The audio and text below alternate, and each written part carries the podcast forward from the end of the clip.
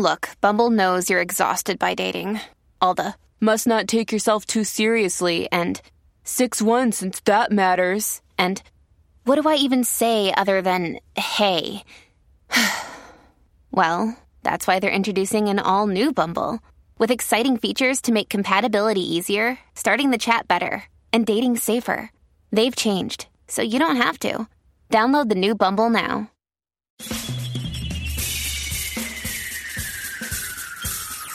This is The Other Side of Midnight with Frank Morano. They're running a strange program, y'all. Now, here's Frank Morano.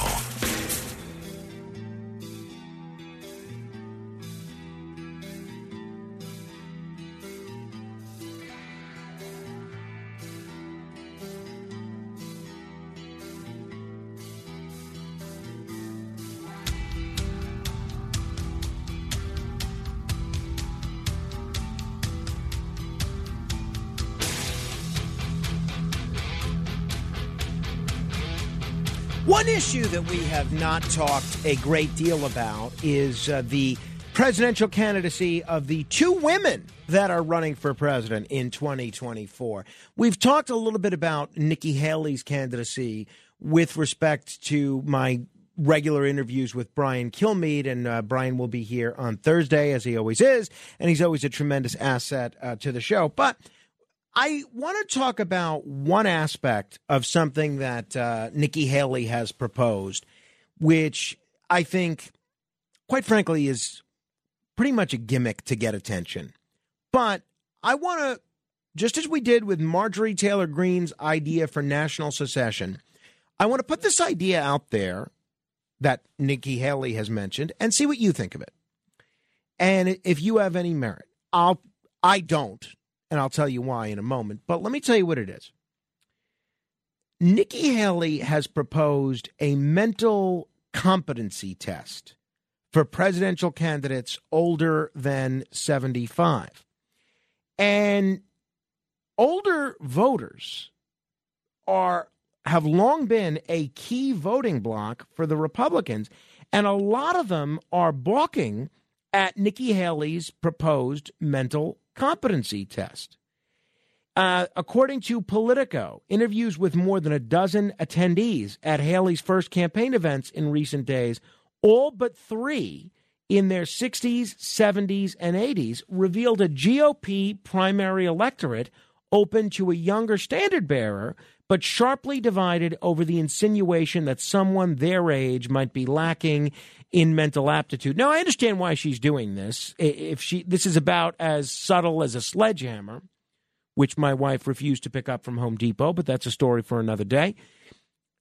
Why she's doing this is to draw a contrast between the two leading candidates in the race, Joe Biden on the Democratic side and Donald Trump on the Republican side. See, with Trump, she has to walk a very fine line because she wants voters that like Trump, and she wants to tout the fact that she was a key part of the Trump administration as an ambassador to the UN, but she also wants to draw a distinction between she and Trump. And other than foreign policy and maybe trade, she hasn't really drawn much of a policy distinction. So let me ask you this question that Nikki Haley's putting out there. Should presidential candidates over the age of 75 have to take a mental competency test? 800-848-9222.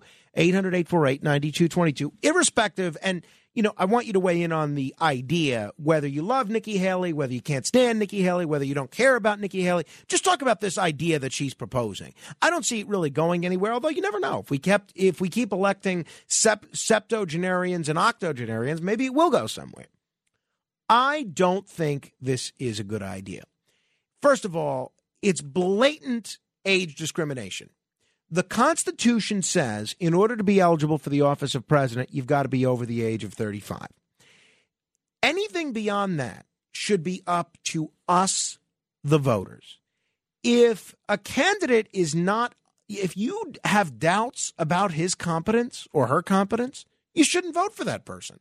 It shouldn't matter what a mental competency test says. Or If someone over the age of 75 is getting a mental competency test, then everybody should get a mental competency test. I know people who are 75, 80, 85 years old who are sharper than I am. You know, William Shatner, 90, 92 years old, the guy is as sharp as a tack. Other people I know are 70 years old, and they are starting to lose it at 70. So you can't have these artificial barriers for people once they reach a certain age. At least I don't think you should. The ultimate judge of whether someone is competent or someone is qualified should be us, the voters. So I don't like this idea at all. I think it's blatant age discrimination, and I understand why some people may want a younger president or a younger presidential candidate. I get it. But to say that only this class of candidates has to get a mental competency test, I think that idea stinks. So whatever your opinion of Nikki Haley is, we'll do she's going to be running for a while, so we'll have plenty of opportunities to discuss Nikki Haley. Whatever your idea of her, I want to know your opinion of this idea. Should candidates over the age of 75 have to take a mental competency test? I say no, or make every person of every age, whether you're 38 or 88, take a mental competency test. I was talking with Ralph Nader yesterday, and he's going to be on the show tomorrow. The guy is much quicker than I am. I'm not saying that to make a point. That's the truth. The guy is very, very sharp. The guy's memory is on point. The guy's ability to analyze complex problems is on point. The man's ability to think is on point. Now, whatever you think of Ralph Nader's politics, that's a separate issue. But to me, this looks like pandering. And I had a friend. He ran for state senate. This is 20 years ago. It's hard to believe. But at the time, the man that he was running against in New York was the oldest state senator in New York, and he had been in office for about 48 years, almost half a century. He was elected in the Eisenhower era. And everyone acknowledged after the campaign that, even though my friend lost, that he handled himself in such a classy manner because he didn't go out of his way to call his opponent old, which would be the only reason you wouldn't vote for some person, for that person, because he had such a distinguished record. And I think what Nikki Haley is trying to do here is too cute by a half. She's trying to call Biden and Trump old without calling them old. That's my view of the situation. 800-848-9222. If you want to comment, that's 800-848-9222. Now, it looks like Nikki Haley will not be the only woman running for president. You remember Marianne Williamson, best-selling self-help author Marianne Williamson, who brought sort of a quirky spiritualism to the 2020 presidential race, has announced she is running for the White House again, becoming the first major Democrat to challenge Joe Biden for his party's nomination in 2024. First of all, two things. One, Marianne Williamson is 70 years old. She looks amazing. I mean, I remember 2-3 years ago, Bernie McGurk and I would talk about her when she would appear in the debates, and she would say some wacky things once in a while. But both of us remarked, what an attractive woman this is. I would, if you just showed me her face and showed me her speaking and let me listen to her speaking, I would never say this woman is 70 years old. So that's why age is not a one-size-fits-all equation. I'm glad Marianne Williamson is running because I think voters of all parties deserve at least a token choice. Now, I don't know where her candidacy is going to go. I certainly don't expect her to win the nomination, but at least the voters in Democratic primary states will be able to have a choice. And she had a lot of out-of-the-box ideas, which I kind of liked, right? I really enjoyed a bunch of different things that she did during the presidential campaign. And I thought she was a welcome addition to those debates. She was not my favorite in those debates. My favorite in those debates was Tulsi Gabbard, followed by Andrew Yang, but I liked her. I liked a lot of what she said. All right, so if you want to weigh in on either of those, either a mental competency test for presidential candidates over the age of 75 or Marianne Williamson declaring her candidacy for president, I would love to hear from you. She said, I feel my 40 years being up close and personal with the trauma of so many thousands of individuals gives me a unique perspective on what's needed to help repair America. We need a politics that treats not just symptoms, but cause. That does not base itself on the crass imperativeness of endless corporate profit, but on the eternal imperatives of our principles and values. Now, I happen to agree with everything she said there, but she didn't really say anything. It's really just rhetoric. There's nothing concrete, nothing substantive. But wishing her the best of luck, and I hope she'll come on this show at some point throughout the course of her presidential campaign. 800-848-9222, 1, 2, 3, 4, 5 open lines if you want to comment. 800-848-9222. Let me begin with Alan in Queens. Hello there, Alan. Hey, good morning, Frank. Good morning. I happen to agree with you 100%. There should be no mental competency test. Candidates should make their presentation to the public and let the public decide if they want to vote for them or not. Besides that, some people are old at 40 and some people are young at 60. It's a matter of genetics and the way you take care of yourself, your diet, and everything else. And just one quick thing about that SUV. I was driving in Florida with my father. And you know, Alan, let's hold off on that because the people listening outside of New York don't know what you're talking about and don't know what you're responding to. All right, I'll leave that alone. But yeah. I agree with you on that mental competency. She's not doing that for any pure good reason. Okay, of course, blatant politics. Alan, thank you. The fact that you're agreeing with me twice on 2 out of 2 subjects is probably an indication that your mental competency is not the best. I'm just joking. And the other thing I'll just add on the mental competency test, do you know what they ask on the mental competency test? I mean, it's absurd. It's not in any way a measure of whether you're up for the rigors of the job. You're asked to you're basically shown 3 items and asked to say what they are, a house, an elephant, and whatever, let's say a gavel, and then repeat that, recall that in 5 minutes. Is that really going to tell you if someone is up to the rigors of the office of president? I don't think so. I don't think so. I mean, it's just age discrimination. You remember in the 40s and the 60s when you had people like Strom Thurmond and George Wallace running for president on a blatantly pro-segregation racist platform. Now, they wouldn't go around the country saying that they were racist and pro-segregationist. No, they would insert code words. They would, I guess the phrase is dog whistle, which was a phrase, by the way, I did not even know until 8 years ago. Big shout out to our listener, Tom, in California, who educated me about what a dog whistle was. You imagine that? I was so ignorant prior to 8 years ago. I'd never even heard the term dog whistle. But they would use the dog whistle phrase, states' rights, and people in certain communities, people in the South mainly, knew what that was code for. Oh, states' rights. That means segregation. That means we get to keep our segregation.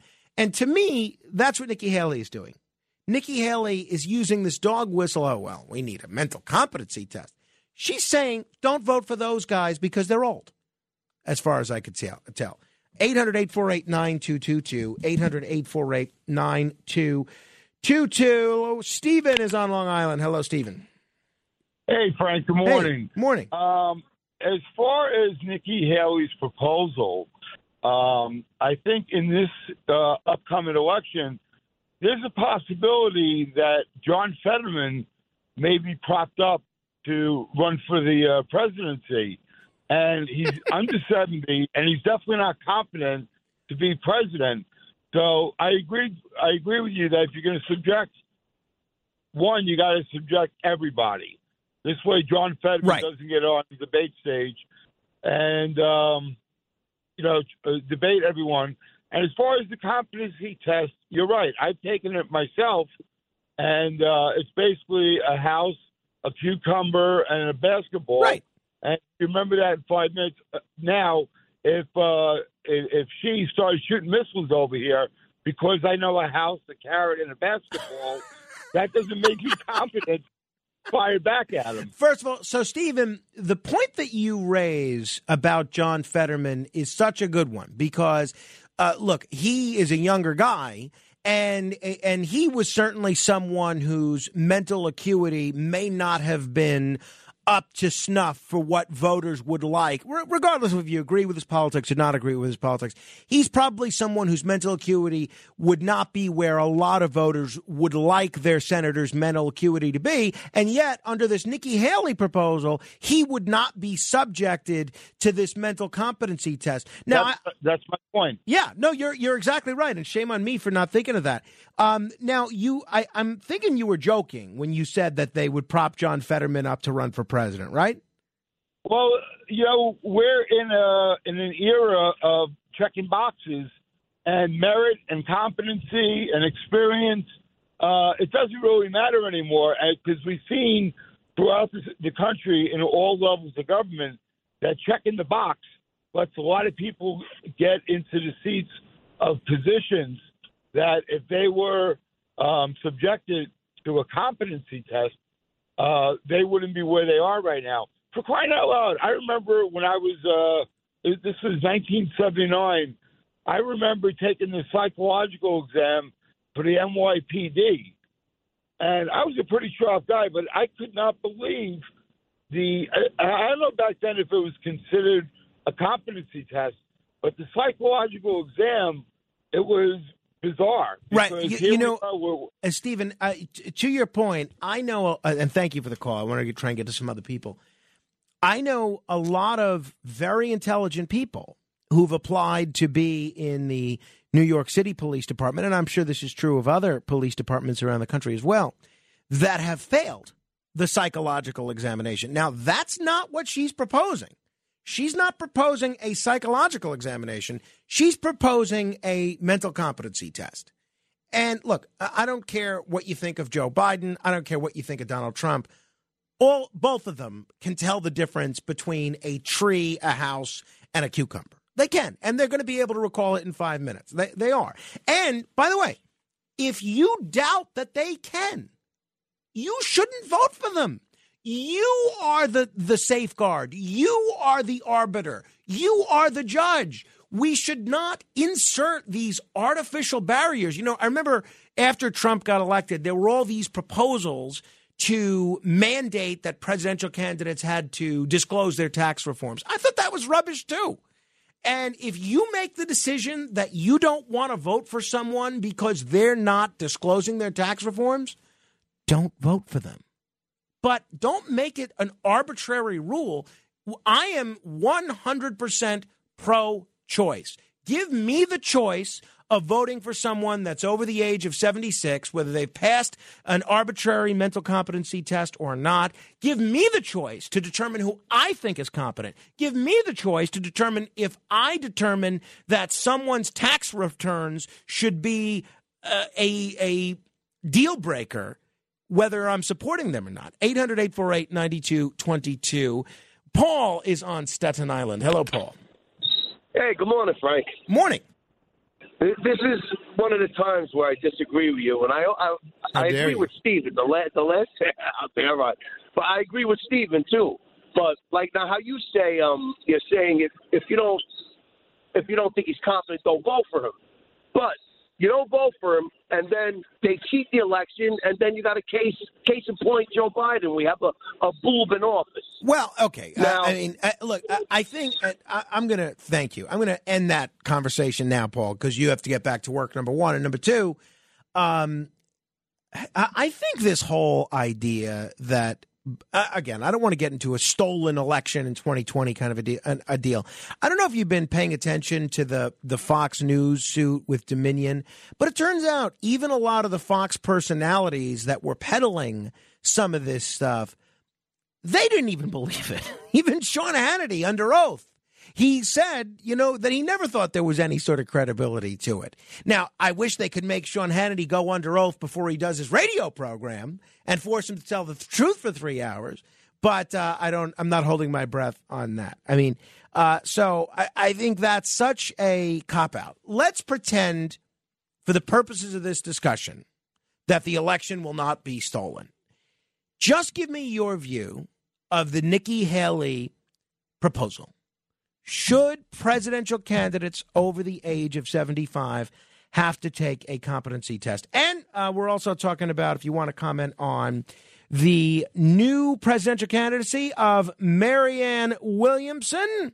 She spoke to the newspaper The Hill about why she's running in 2024. Well, I certainly want to give the president credit where credit is due, and he did defeat Trump in 2020, and that's a very big deal. But I think the big win in the midterms was the American people, stepping in. And remember what the opponents were in the midterm elections. What the American people said no to were a bunch of election deniers and people who were so outside the box of anything that we should consider respectful of our democracy. I think the fact that the president was obviously the right man for 2020, that's a very different situation than what we're going to be confronted with in 2024.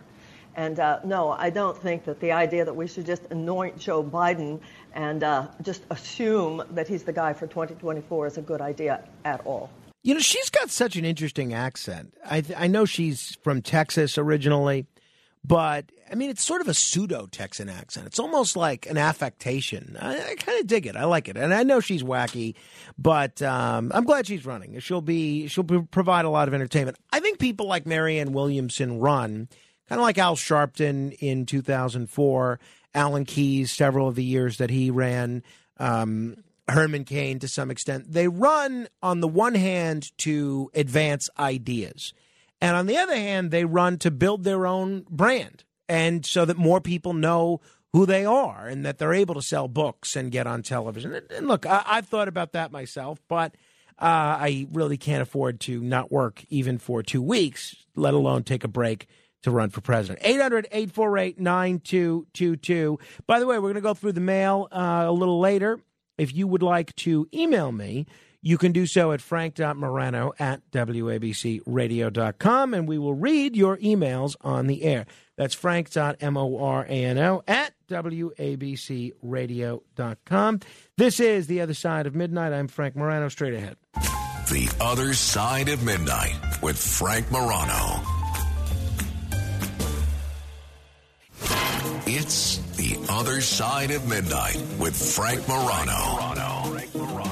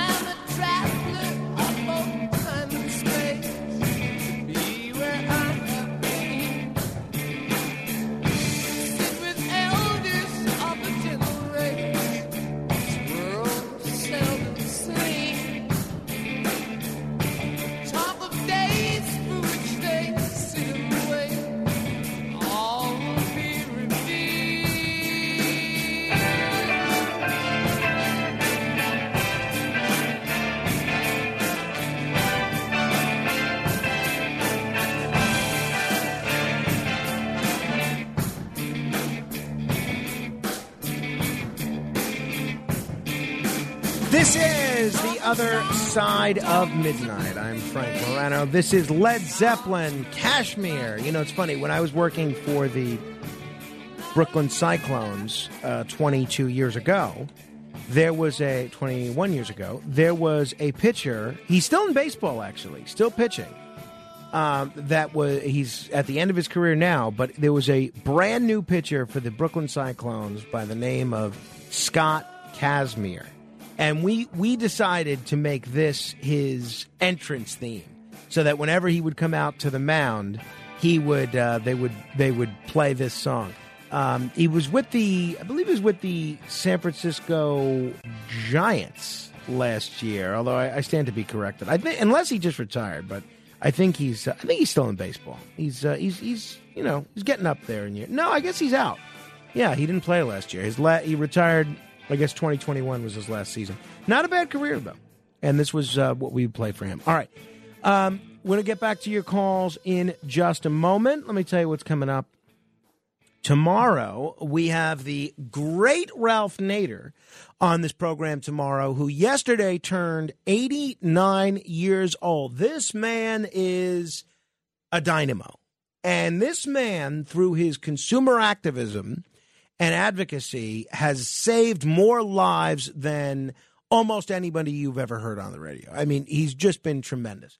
If you have not seen it's a little older now. It's almost 20 years old. But if it's not that quite. Well, whatever. It's almost 20 years old, I think. There's a great documentary about Nader called An Unreasonable Man. It is terrific. It is a terrific documentary. And I really can't recommend it enough. If you want, I remember I took a friend of mine to the movies. I saw this film when it was in the movies, and I took her to the movies to see this, my friend Emily. And she said, before seeing, I'm so glad you took me to this, because before this, I really didn't know who Ralph Nader was, except that he was a name on a ballot and that he was a presidential candidate. And that's all I knew about him. And this documentary really paints a full picture of his life. Warts and all, covers bad stuff as well, covers criticism and a bunch of other things. I want to thank a lot of you who reached out to me with different tips to get Carmine to continue to sleep. And yesterday, for whatever reason, and I hope this is the start of a brand new trend for him, yesterday he did not wake up once, slept throughout the whole night. So good job, Carmine. There was a caller who called a week or two ago because I described the situation where Carmine will only drink milk from his bottle. He'll drink water from a sippy cup, but he won't drink milk from his sippy cup. He will only drink it from a bottle. And all the child-rearing experts say that once he's a year, okay, you should make the transition from bottle to sippy cup. But for whatever reason, Carmine is dead set on only drinking milk out of a bottle. It's like if you're drinking wine, you'll only drink it out of a wine glass. That's him. And so one caller called up and he brought up what I thought was a great idea, which is right in front of him, take the milk from the bottle and pour it into a sippy cup. So my wife and I did that last night, and sure enough, it absolutely did not work. So he would only drink the milk from his bottle. So you know what? It is what it is. He's we're going to keep giving him his bottle until I don't know. Hopefully before college, but until he's done with the bottle, we're going to keep giving it to him in the bottle, I think. 800-848-9222. We're talking about a bunch of issues, including Nikki Haley's call for competency tests for presidential candidates over the age of 75. As I said, M6, still M6. In the America I see, the permanent politician will finally retire.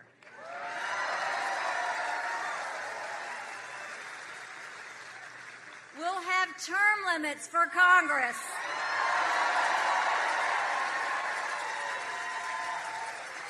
And mandatory mental competency tests for politicians over 75 years old. So she's saying this as an applause line. I think this has all the hallmarks of pure political pandering. 800-848-9222. What do you think? Claude is in Baltimore. Hello, Claude. Frank, how you doing tonight, buddy? I'm hanging in there, thanks. Well, look, my captain drove our fire engine until he was about 83 or 85, well, and then he died. So, Claude, repeat the beginning of your sentence. I heard someone was 83 before they died. Who was that? Okay. I was a volunteer firefighter for 20 years in Baltimore County, and our captain was like 85 years old.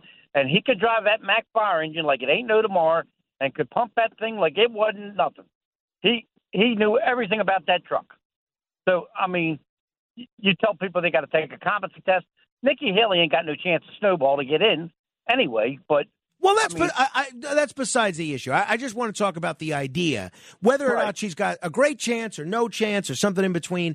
I want to talk about this idea because I know that, look, there are a lot of people that feel this way. A caller just called up who agreed with this. But I think your point is right on the money because essentially, look, there might be some 83-year-olds that are not sharp, right? But there might be some 73-year-olds that are not sharp. And to assign 75 as sort of this magic number that you have to be tested, it just strikes me as discriminatory. Well, I'm 56 and I'm not very sharp, and I used to be in the law enforcement, and I can't remember what I put down yesterday. How about you? Some days I wonder, Claude. Some days I wonder. Thank you. 800-848-9222. Although I did memorize all of the state capital. State capitals. You throw a state at me, I can tell you the capital. Alex is in Brooklyn. Hello, Alex. Hey, Frank, thanks for taking the call. I think that if they're going to mandate mental competency tests, it shouldn't only be for candidates over 75. I think any presidential candidate should be taking this test because even if you're younger and you can't pass such a test, the American people should know about it. But I agree with you, it shouldn't be mandated, but I think it should be a part of the system, kind of like the debates. You know, you don't have to go to a debate, but it's part of the process. In the primary, you do debate against the people that are your opponents, and if I want it should become the norm. And if you don't take the mental competency test, then you're going to be looked at bad and like someone that wouldn't be able to pass it, and it would have a bad effect on you in whether you can win or not. Yeah, Alex, I like your idea a lot more than Nikki Haley's, and because it's applied uniform across the board. You don't have a situation where you're discriminating against someone based solely on their age. Tommy in Brooklyn, hello. Hi, how you doing, Frank? My personal opinion is all candidates, regardless of age, should have some kind of mental evaluation along with their physical, and all politicians as well. You know, anybody, Congress, legislation. I mean, anybody who becomes a politician's got some kind of mental problem, right? Well, it's true that. Well, yeah, I mean, psychological problem is one issue. Mental competency is another. Like, for instance, most people think that after Woodrow Wilson had his stroke, that he was completely unfit to hold the presidency. And yet he was still the president. Had there been some sort of mental competency test. Now, and he was actually thinking about running for president again in 1920, 100 years ago. So had there been some sort of mental competency test, that would have caught that, presumably. But I got news for you. He was under the age of 75. Yeah. It's true that some people have some degradation of mental acuity, and some people keep their faculties until they're forever. You know, my grandmother was 96 years old when she passed, and God bless her, and she had a wit and everything right to the end. You know, same thing with my grandmother. She was 95, just a month short of 96. Same thing, and so look, and thank you, Tommy. The fundamental issue here is there are different points of different people's lives in which they get too old to cut the mustard, for lack of a better description. For some people, it's 70. For some people, it's 90. For others, it's 85. Other people, like my grandmother and Tommy's grandmother, they never lose it. And I hope that's the condition that I'm in. So it's funny. My wife and I were talking yesterday because obviously, you know, we're trying to pay some bills and pay off some debt and pay for some stuff in the house, and she was trying to tell me, I don't want to get into too much detail here, but she was trying to tell me that I should lower the amount that I'm contributing to my Roth IRA, to my 401k, so that we have more money to pay our bills now. And I said, well, I don't really want to do that because I want to fully fund our retirement and everything like that. And she said, you've said 100 times, you're never going to retire. And she said, you're saving all this money now when we need to pay bills, when you've made very clear that you're never going to retire. Now, I said that's true. I can't argue with that, but that's my plan now. I may get to a point where I'm 75 or 80, and I have no idea what's going on. I don't even know my own name, let alone Philo T. Farnsworth's name. 800-848-9222. That's 1-800-848-9222. Simon is in Brooklyn. Hello, Simon. Yeah, Frankie, good evening. I think what you're saying is about this, about the states and all that stuff is one thing. What I think anyone's going to offer president, you have a whole country. It's like a CEO of a company. If you want to be a CEO of IBM or any other company, you got to go to business school. They should know what they're doing. Main thing, business school, because you're running a whole. I think a major company, the biggest company in the world is the United States, and that's why we're $30 trillion in debt. We shouldn't be $30 trillion in debt. They need someone who knows business, who knows how to run a country. Well, Simon, and, thank you. Doesn't make a difference. Yeah, thank you. And I don't know that that's speaking directly to the mental competency issue, but as far as why we're $30 trillion in debt, I'm going to give you my answer as to why we're $30 trillion in debt. We are... You ever read the book Lord of the Flies? I haven't read a lot of fiction in a long time, but I read that book when I was in high school. And one of the characters, maybe even junior high school, when one of the characters says, because they think there's this beast loose on the island, and one of the characters, I think it's Piggy, says something along the lines of, maybe the beast is us, right? And it was a very profound thing to say. But the part of the reason that we have a $30 trillion debt, you can't just blame it on Biden. You can't just blame it on Trump. You have to look in the mirror. You have to blame us, because this country as a whole has both a low tax mentality and a big government mentality. People don't like to pay taxes, and people love stuff.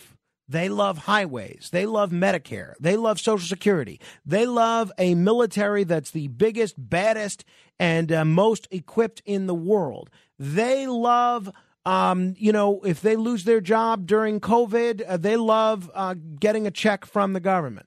People love getting stuff. Whatever that stuff is, they love seeing their favorite arts program funded. They love cancer research funded. They love Alzheimer's funded. They love stuff funded, but they also love getting tax cuts. So what we've had over the course of the last 50 years is politicians who will cater to both of those desires on the part of the public.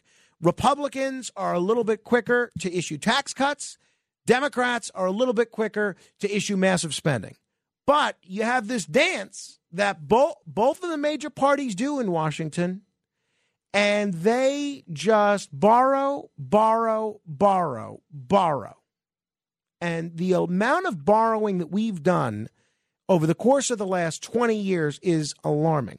The debt to again, this has nothing to do with what we're talking about, but he got me in a debt, tangent. I think this is going to be one of those shows, folks. In fact, wake the kids, call the neighbors, tell them Frank's in a tangent-y mood, right? There's no telling where this show could go today. But over the last 20, right now, where we are as a country, the debt to GDP ratio is higher. It's than almost any point in American history since World War II. Now, you can understand during World War II and the Great Depression why we needed to run up that debt. But over the last 20 years, we've just been running it up. And since COVID, it has just gone up alarming levels. And it shows no sign of stopping. We are no close to having a government that balances its books anytime soon. And a lot of people are forecasting that we could be headed towards a recession. If that happens, forget about it. Then if the markets take a dip, we could be seeing a very, very alarming debt problem. But you know what? It's not a sexy issue. So no one talks about it. The only presidential candidate that talked about it in 2016 was Rand Paul, to his credit. And you saw where that got him. It's not a sexy issue at all. Republican voters want to hear about tax cuts. They want to hear about funding for cops. They want to hear about things like that. Democratic voters want to hear about paying for health care. They want to hear about mitigating climate change. They want to hear about things of that nature.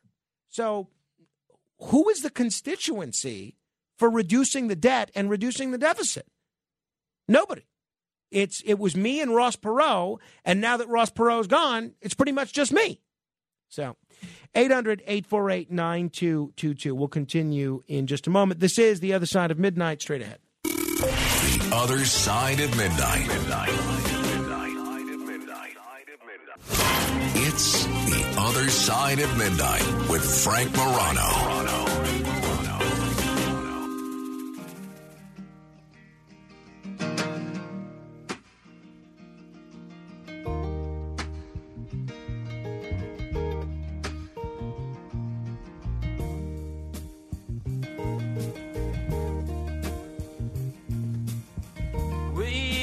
Born before the wind, also younger than the sun. Yeah, the bonnie boat was one as we sail into the mystic. Oh, I can now hear the sailors cry, smell the sea and feel the sky. Let your soul and spirit fly into the mystic.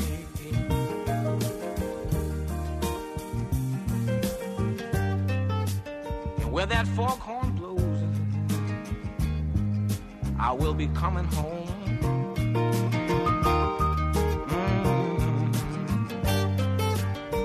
Yeah, when the foghorn blows, I wanna hear it. I don't have to fear that I wanna rock your gypsy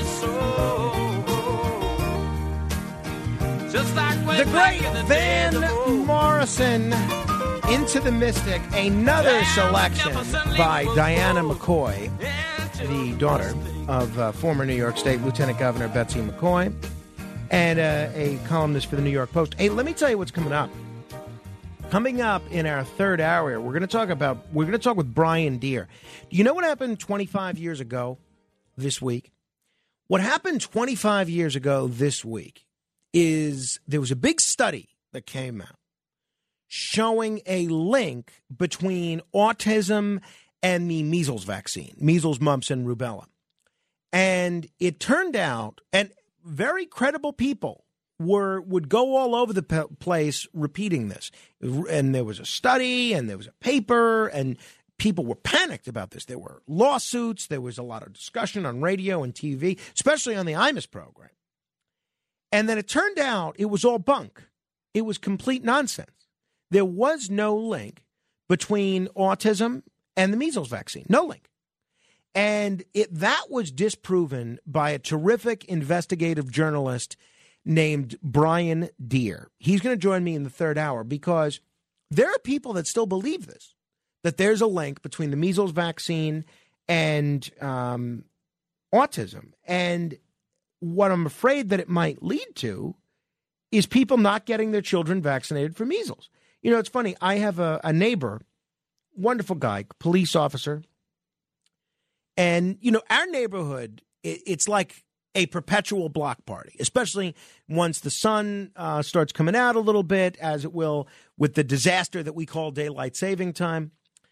And all of a sudden, he tells me not the other day, but a couple of months ago, and he meant it very well intentioned. He said, Frank, be careful with the vaccines. And I'd heard this from other people, you know, credible people, intelligent people. He said, my son is autistic, and before he got his vaccines, he was totally normal. And I've heard that version of events from a lot of people. So there's a lot of people that still believe this. And I don't doubt their intentions and their intentions in warning others. So we're going to talk with Brian Deer in the third hour about what the science actually says. And I'm really looking forward to this conversation. Now, I have to mention this, and then we'll go back to your calls. One of the things that we've covered on this program a great deal is the field of cryptozoology, the idea of the Loch Ness Monster, the idea of the Yeti, the idea of Bigfoot or the Sasquatch. There's all these mythical creatures that are running around out there. The Jersey Devil, who knows how many of them are real? Well, apparently there is one mythical creature that is coming a step closer to credibility. I am going to link to this article on my Facebook page, facebook.com/MoranoFan. The president of Mexico, and you got to see this picture, the president of Mexico, who they call AMLO, Andres Manuel Lopez Obrador, who some people call a populist, others call an autocrat. And it's funny, even though he was kind of I think he's as corrupt as the day is long, and has a total deal going with the Mexican drug cartels, but that's a story for another day. He, even though he's kind of a leftist populist, he seemed to have a much better working relationship with Trump than he does with Biden, who's probably a little closer to him ideologically. But anyway, the president of Mexico tweeted an image, and you could see it on my Facebook page, facebook.com/MoranoFan, of what he said was an alux, which is a legendary elf-like creature. News outlets said it looked like a 2021 photo of another questionable creature. So in Mayan culture, an alux is believed to be a mischievous elf-like being that lives in the woods, a creature of folklore similar to leprechauns, unicorns, mermaids, and the Loch Ness Monster. So it was a surprise on Saturday when the president of Mexico shared a picture on Twitter of what he claimed was an alux. The image shows, and you could see it, what appears to be a figure with two glowing eyes crouched in a tree. There are very few discerning details in the photo, which appears to have been taken at night. And the president writes, everything is mystical. That's a quote. The president's tweet was liked more than 40,000 times, and it drew thousands of comments from many users who did not seem to take it seriously. Mr. Lopez Obrador said the photo was taken last week by an engineer. He did not identify the engineer, but said the photo came from work on a project that he has backed, the Maya Train, which is a railway that is expected to be nearly 1,000 miles long that's been pitched as a way to develop Mexico's poorest region. The image didn't have what they call metadata, so it's unclear when the photo was taken or by whom. Multiple Mexican news outlets reported that the image shared by the president was extremely similar to one a couple of years ago. David Stewart, an art history professor at the University of Texas at Austin, who's researched Mayan civilizations, said that aluxes were known by Mayans primarily in the northern region of the Yucatan Peninsula as trickster characters who lived in the forest. Now, I had this on my list yesterday, so let me mention it before we run out of time. We talked about the Roald Dahl books being saved. So they're going to be available in both the new PC version and the original, what they call classic version. Well, you're not going to believe who is on the chopping block is not the right word, but who is on the editing block now, none other than the one and only. I need another 1,000. I admire your courage, Miss... Trench. Sylvia Trench. I admire your luck, Mr. Bond. James Bond. James Bond novels are being reissued with the racial references removed. The changes to the spy novels include the removal of the N-word and omitting references to the ethnicity of minor characters. I think if you know me and you know my view of editing works of literature for political correctness purposes, I think you have a pretty good idea of what my opinion is on this. If you've never heard this show before, much like Groucho Marx and his position on everything, I am 100% against it. But on the plus side, maybe it will get more people exposed to the classic works of Ian Fleming and the legendary character he created, the one and only... Bond. Bullets do not kill. It is the finger that pulls the trigger. Exactly. I'm now aiming precisely at your groin. says, speak, I'll forever hold your peace. I've never seen Mr. Scaramanga. On a cost per bullet basis, he must be your best customer. That is true, but unfortunately, he seems only to fire them occasionally. When was the last shipment? Mr. Bott, this is impossible. I can't... You're quite right. An inch too low. Oh, that is great. So Ian Fleming Publications, Ltd. owns the rights to the author's work. They employed sensitivity writers, oh my goodness, to look at the text and make recommendations for changes. My view is these works of art should be, which is what they are, these works of art should be left as they are and should not be changed. I don't need to say anything more. You could take everything that I said about the Roald Dahl books and you can apply it to James Bond and all the scenarios that James Bond finds himself in, whether he's bedding a beautiful woman, whether he's chasing a Russian spy, or he's meeting Blofeld. James Bond, allow me to introduce myself. I am Ernst Stavro Blofeld. They told me you were assassinated in Hong Kong. Yes, this is my second life. You only live twice, Mr. Bond. 800-848-9222. David is in the Bronx. Hello, David. Yes, that was Donald Pleasance, the best. That's Blofeld. Right. Very good. Well done. Yes, I'm very familiar with James Bond.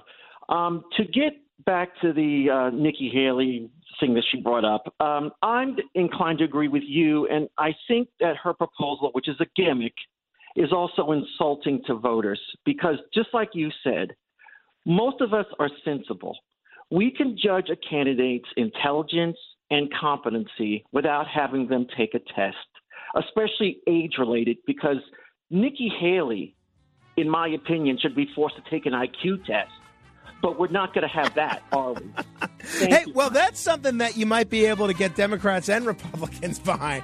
800-848-9222. Still to come, we have the mail. You can email me, frank.morano@wabcradio.com. It's something fun next hour. We'll get into it. This is The Other Side of Midnight. Keep asking questions.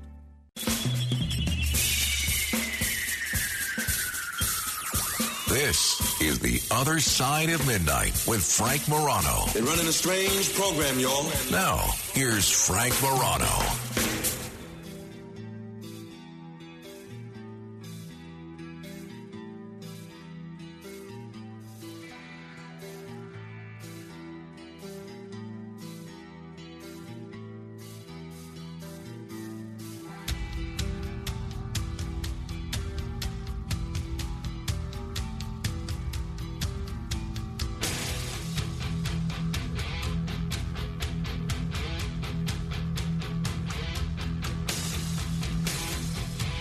There are very few stories in the news that tug at my emotional heartstrings more than stories that involve dogs. And, for some reason, I don't know why. I don't know why. I'm sure a psychologist would have a field day, but I get so much more emotionally moved when I see a story about a dog being abused or mistreated or killed than I do when I see the same story happening to a human. And I'm not proud of that. That's just, I'm being honest. That's the way it is. And look, it's much worse to kill a human being than it is to kill a dog. 100% acknowledge. But for some reason, stories about dogs, they stick with me. And they strike an emotional chord with me. As such, there's a story out of Philadelphia that you might have seen.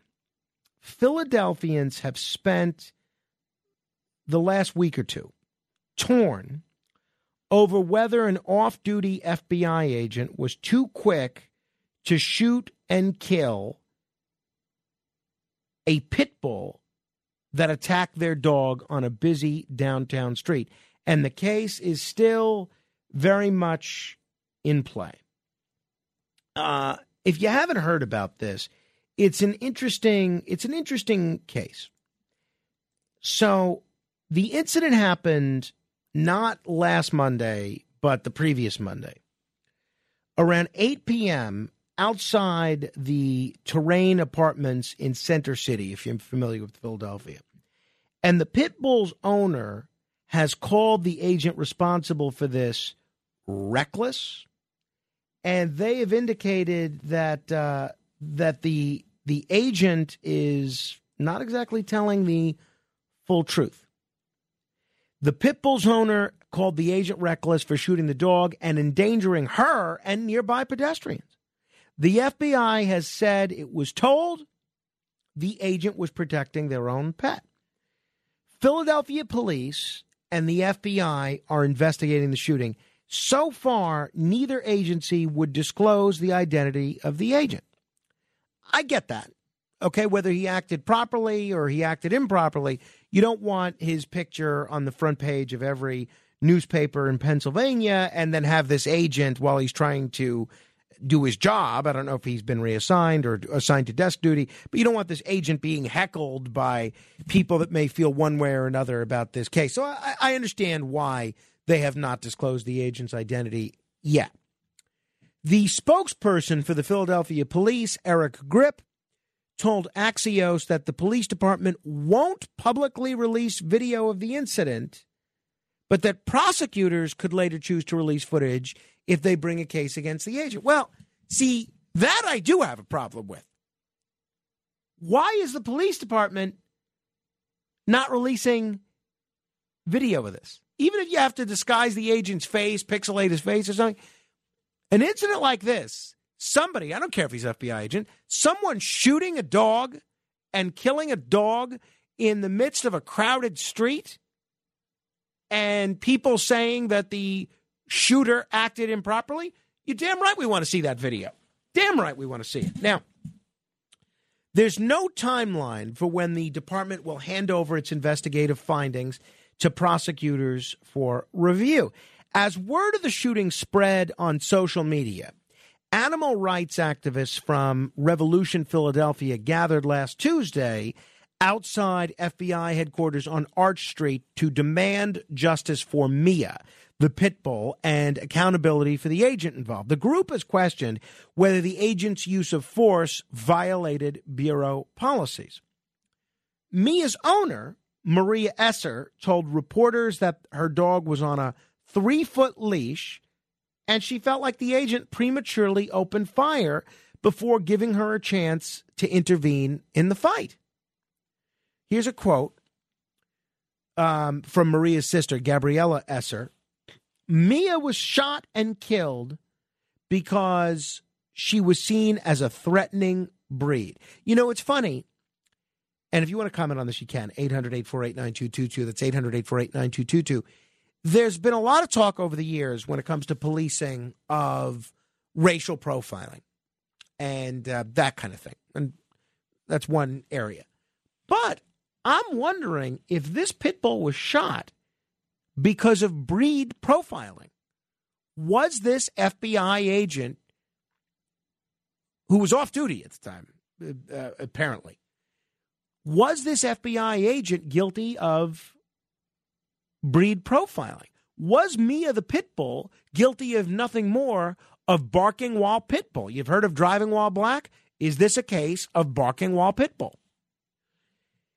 So, the FBI agent, according to Gabriella Esser, the owner of the dog's sister, the FBI agent acted out of fear and fragility. Now, it's difficult for us to know. It's difficult for us to make any judgment on this until we see the video, right? I mean, it's a he said, she said until then. On the other side, legal experts have said it's unlikely that the agent will face criminal charges. It is legal in Pennsylvania to kill an animal that's posing a threat to a human or another animal. Plus, the Law Enforcement Officer Safety Act of 2004 allows federal officers to carry concealed weapons with few limitations. Kristen Bergston of the animal law firm told Billy Penn that witnesses would have to come with contradictory accounts. Otherwise, it's going to be very difficult to get around the affirmative defense of the dog was attacking me. Here was what one Rittenhouse Square resident told CBS News in Philadelphia. As I was coming up to the window is when I heard the bang. I didn't really see exactly what was going on, but I heard the bang, saw what I presumed to be the woman shooting the dog, and then I kind of was like, yeah, let me duck for cover. So he referred to it as a woman shooting the dog. So I guess it was a female agent. Curious what you think of this. I'll tell you, and look, maybe this is my own biases showing. I am very skeptical when I hear an FBI agent shooting someone off duty. Very skeptical. And why am I skeptical? I've paid attention to a lot of federal cases over the years.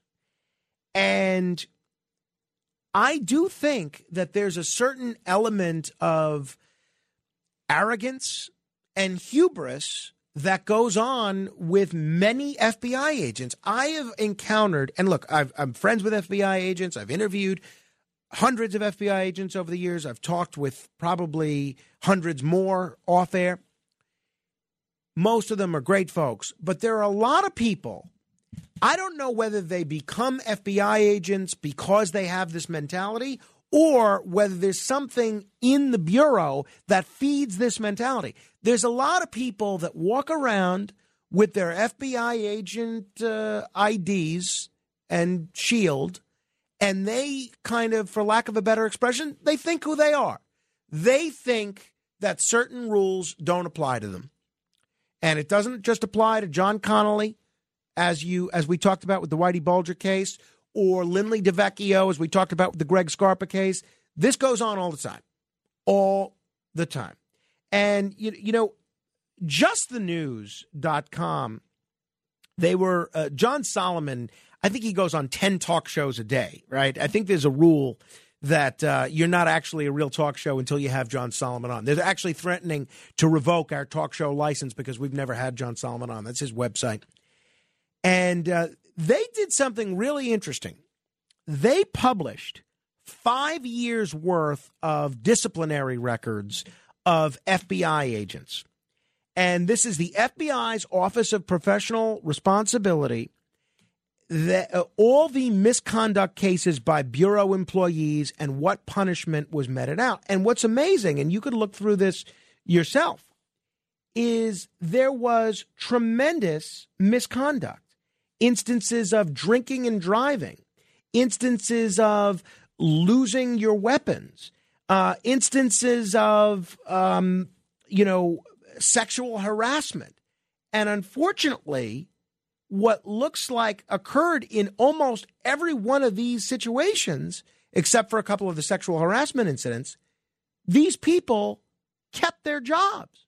So even once you get caught losing your gun, even once you get caught drinking and driving, you're still on the job. So, and there's a lot of other, again, it actually goes back to 2017. So, to me, I was very alarmed when I read these. So you have people filing false information on a security form, DUI, unprofessional conduct, misuse of position. You have loss of badge, all sorts of other instances of misconduct, failure to pay debts, false information in security documents, source handling issues. And almost all of these agents are still working.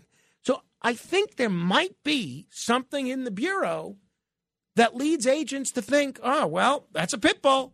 I'm an FBI agent. Oh, sure, I'm off duty. I'm not in the midst of performing an investigation or carrying out an arrest or anything like that. But why take a chance? Let me shoot this pit bull before he does something to my dog. Look, I'm hesitant to jump to conclusions, but I find this very alarming. Curious what you think. 800-848-9222. That's 1-800-848-9222. Marie is on Long Island. Hello. Good morning, Frank. Did I miss Ralph Nader real quick? No, tomorrow. He's coming on tomorrow. Oh, thank you, love. Anyway, I'm a big time pit bull advocate. I do shelter work. I'm on my third rescue of a pit bull. Now, I don't really know the whole story, but was the pit bull on the property of the house, or? Well, they were walking on the sidewalk. Okay. Was that other pit bull behind the fence, or was he loose? No, they were all walking. The one FBI agent was walking with her dog, and then this one woman was walking with her dog on a leash. Okay. Well, I don't know. And that football player gets me really mad sometimes. Which one, O.J. Simpson? No, Vic. Oh, Michael Vick. Right. Okay. Well, I know, but he's not a part of this. Dog fighting is worldwide still. Dog fighting, because we're on the subject, and those are the dogs that are used mostly.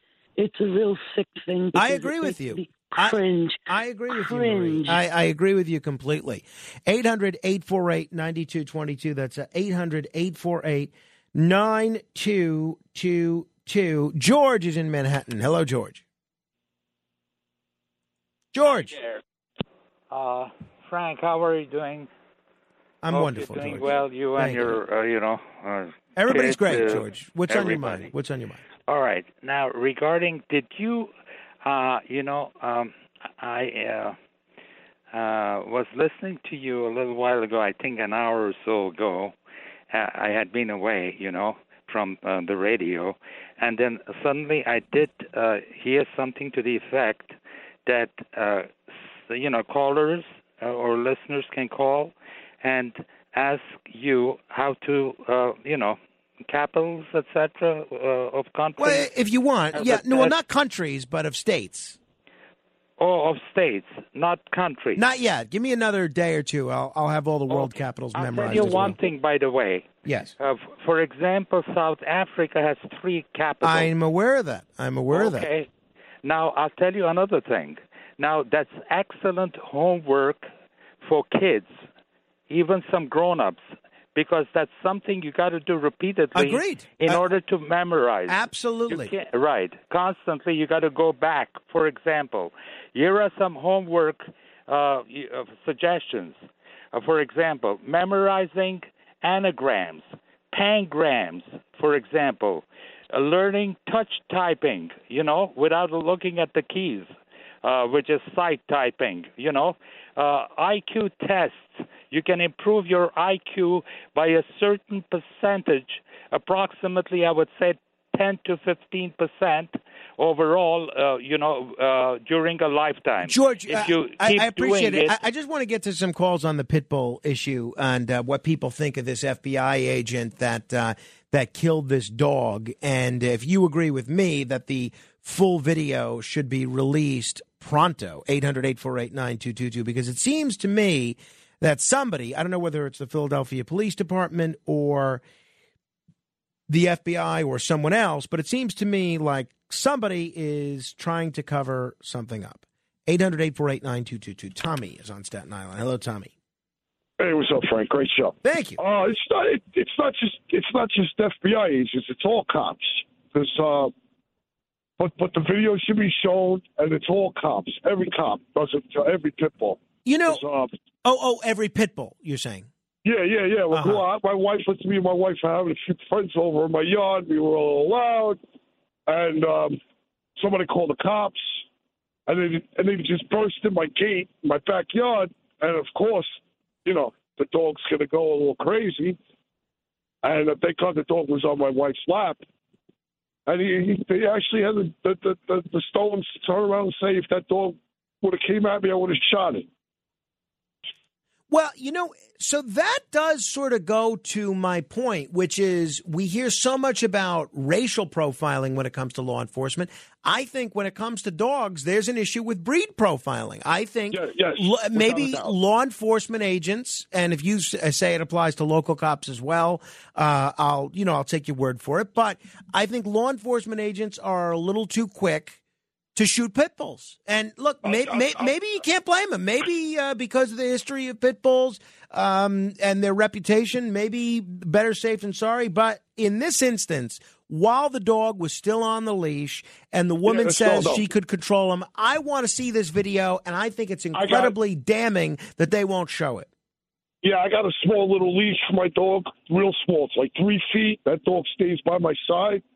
And if she had that leash that I had, she had total control of the dog, total control. Well, again, and thank you, Tommy. And there's no way to know until they release the video. So why don't they release the video? 800-848-922. See, whenever a government agency chooses not to disclose something, I get very suspicious, very suspicious. 800-848-9222. Bobby is on the Upper West Side. Hello, Bobby. Hey. Hey.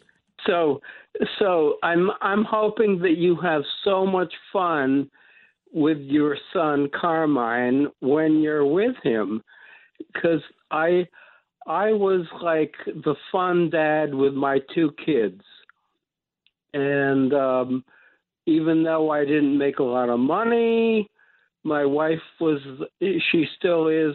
Thank you. I appreciate the advice there, Bobby. All right, we're going to continue with your calls in a moment. 800-848-9222, 1-800-848-9222. This is The Other Side of Midnight. I'm Frank Morano. Straight ahead. The Other Side of Midnight with Frank Morano. Hey, it's Kaylee Cuoco for Priceline. Ready to go to your happy place for a happy price? Well, why didn't you say so? Just download the Priceline app right now and save up to 60% on hotels. So whether it's Cousin Kevin's Kazoo Concert in Kansas City, go Kevin, or Becky's Bachelorette Bash in Bermuda, you never have to miss a trip ever again. So download the Priceline app today. Your savings are waiting. Go to your happy place for a happy price. Go to your happy price, Priceline. It's The Other Side of Midnight with Frank Morano.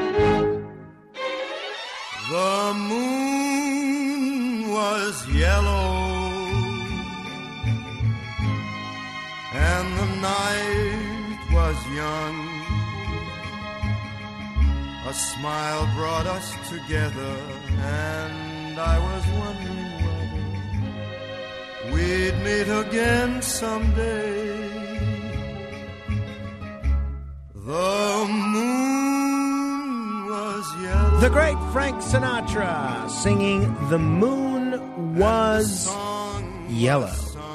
800-848-9222 if you want to comment on anything we are talking about. We're going to go through the mail in about 5 minutes. If you would like to be heard via email, you can email me at frank.morano@wabcradio.com. That's frank.morano@wabcradio.com. Well, I mentioned yesterday that my wife and I, we had no plans both Friday and Saturday last weekend. So we did something that I don't think that we've done since our child was born, which is we watched two movies last weekend, one on Friday, one on Saturday.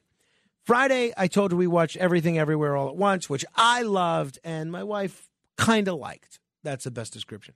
Saturday, we watched another one of the Best Picture nominees. This one is called Tar. This was really interesting. It's a psychological drama starring Cate Blanchett. And Blanchett plays Lydia Tarr, a renowned conductor who ends up, I don't want to give too much away because I find you're better off you know, going in not knowing anything a lot of the time. But she ends up getting accused of a major scandal. And I really liked it. I liked it. I'll say I really liked it. It was certainly well made. The acting is phenomenal. Absolutely phenomenal. The music is tremendous. It is shot beautifully. It is very artistically pleasing. Cate Blanchett was on CBS Sunday Morning talking about how she prepared for playing the lead role of Lydia Tarr. I played the piano as a schoolgirl, had schoolgirl German. I had to do a lot of preparation, but I mean, look, an audience couldn't be less interested in it, in an actor's homework, because it's like, look how hard I worked. You know, it's like, who cares? But you love the homework. I do. I mean, I found the whole thing fascinating. And look, it does come across as a wonderfully made film. I found it to be way too long. Honestly, it's another one of these films that's over 2.5 hours long. I also found it very talky at times, and to be honest, at times a little boring. There were some conversations in this and some scenes in this picture that were, it seems like 8 minutes that could have been 2 minutes, and that happened again and again. So that was my criticism of it. I did like it, though. My wife loved it. That was her reaction. She said she loved it. And I'll tell you what I did like about it. It sort of is, I viewed it as an anti-cancel culture film. And I like that one of the main characters, who is a lesbian, she has no problem sticking up for heterosexual, dead, white musicians like Bach, for instance. So I learned a little bit about music watching the films, classical music, and what it's like to conduct an orchestra and that whole thing. And I really enjoyed it, not as much as my wife did. And look, there were times it was very slow moving. But what I also liked about it is, much like a lot of scandals, it makes clear that not everything is black and white. There's a whole lot of gray areas. Unless you, for instance, with the Me Too scandal, unless you really raped someone, right? Like a Harvey Weinstein kind of a deal. I don't think you losing your job, like doing what Charlie Rose did, or Louis C.K. did, or as a number of the other people that were accused of sexual harassment. I don't think that should be a professional death sentence. I don't. I've never felt this way. I think people should not be defined by the worst moment they've ever had. And what I liked about this picture, Tar, we're talking about, is that it makes clear that the person who can be the predator can also be the victim. And at times it reminded me a little bit of All About Eve. All About Eve, I think, is a much more enjoyable film, but I like this very much. A.O. Scott of the New York Times said this, and I think a lot of people would agree with this. I'm not sure I've ever seen a movie quite like Tar. Field, that's the writer and director, Field balances Apollonian restraint with Dionysian frenzy. Tar is, you know, you could tell the guy writes for the Times, right? Tar is meticulously controlled and also scarily wild. Field finds a new way of posing the perennial question about separating the artist from the art, right? What were we talking about yesterday with Dilbert? A question that he suggests can only be answered by another question. Are you crazy? We don't care about Tar because she's an artist. We care about her because she's art. So I thought that was interesting. LA Times regarded the film as both a superb character study and a highly persuasive piece of world building. So I liked it. I thought it could have been a lot shorter, but my wife loved it. I'll play you the trailer for the film Tar, which is nominated for a bunch of Oscars, including Best Picture. If you're here, then you already know who she is. Lydia Tarr is many things. As a conductor, Tarr began her career with the Cleveland Orchestra, Chicago Symphony Orchestra, the Boston Symphony Orchestra, until she at last arrived here at our own New York Philharmonic. In 2013, Berlin elected Tarr as its principal conductor, and she's remained there ever since. Lydia Tarr has also written music for the stage and screen. She is one of only 15 EGOTs, meaning those who have won all 4 major entertainment awards. Thank you for joining us, Maestro. Thank you.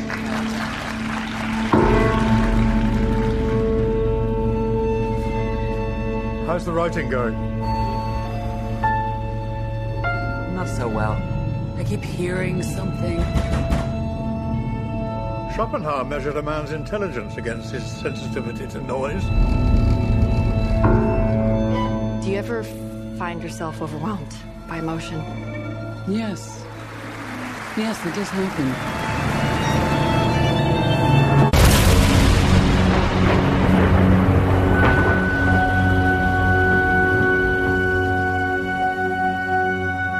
We have a problem. I received another weird email. There's no reason to get caught up in any intrigue.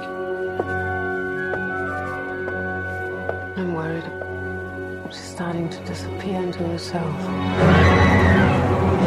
You want to dance the mask, you must service the composer. You've got to sublimate yourself, your ego, and yes, your identity. You must, in fact, stand in front of the public and God and obliterate yourself.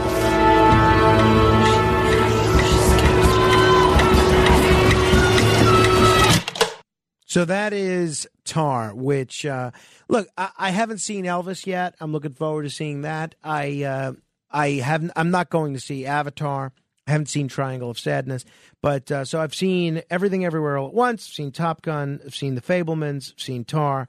And maybe one or two. Oh, one or two others. But of the ones that I've seen so far, I think my favorite is still Top Gun, of all the Best Picture nominees.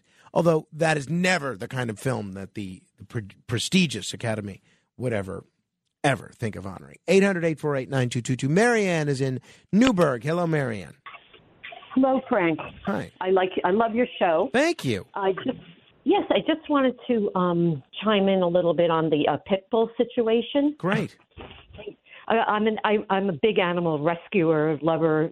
I'm like your wife. I rescue feral cats and dogs also when they come in our way. So the story was that they were walking the 2 dogs. Yeah. Well, so my understanding. Go ahead. No, you go ahead. Yeah.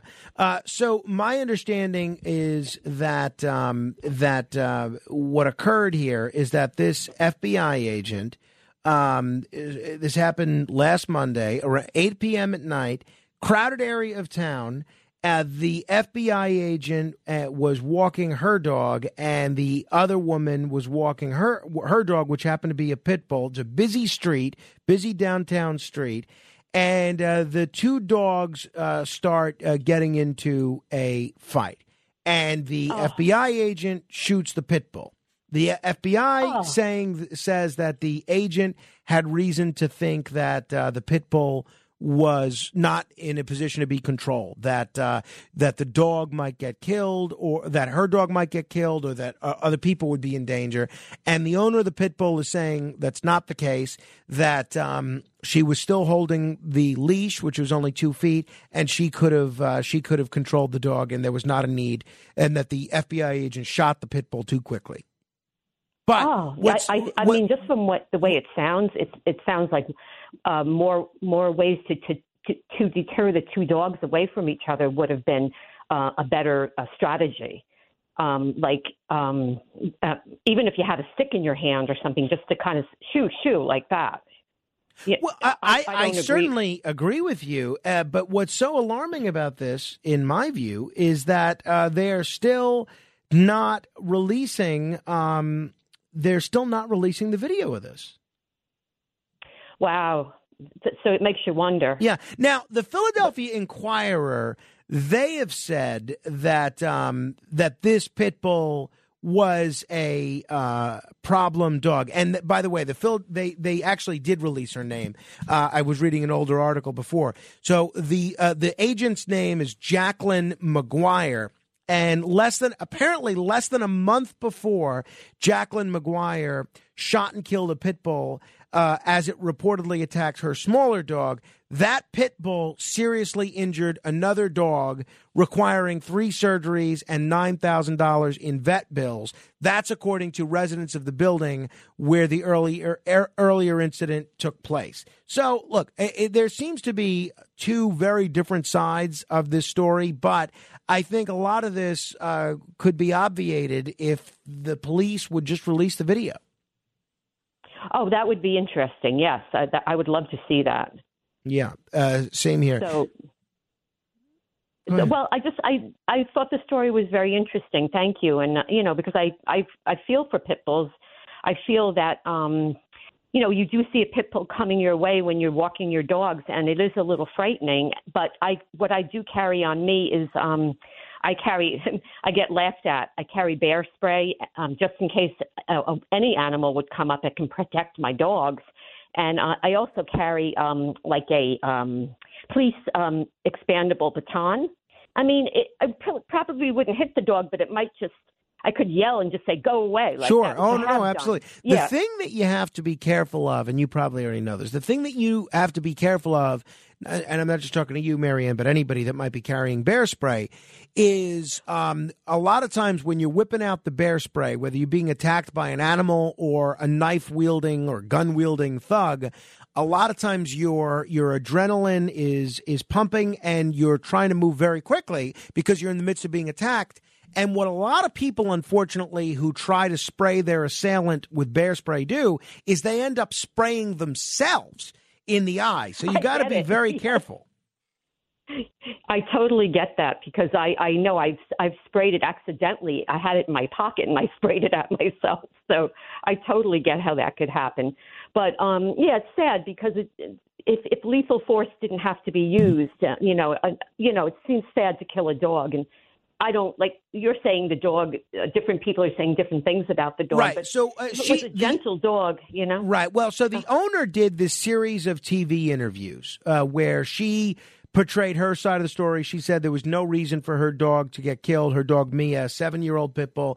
And she was in the midst of this fracas with a Siberian Husky mix that lived in the same apartment complex. So the residents who saw this story said, wait a minute, this dog's not exactly a well-behaved dog. That dog bit our dog on the leg and was a problem. So look, there are two sides to every story, but I still want to see the video. Oh, yeah. I'll be looking for it, too, to come out.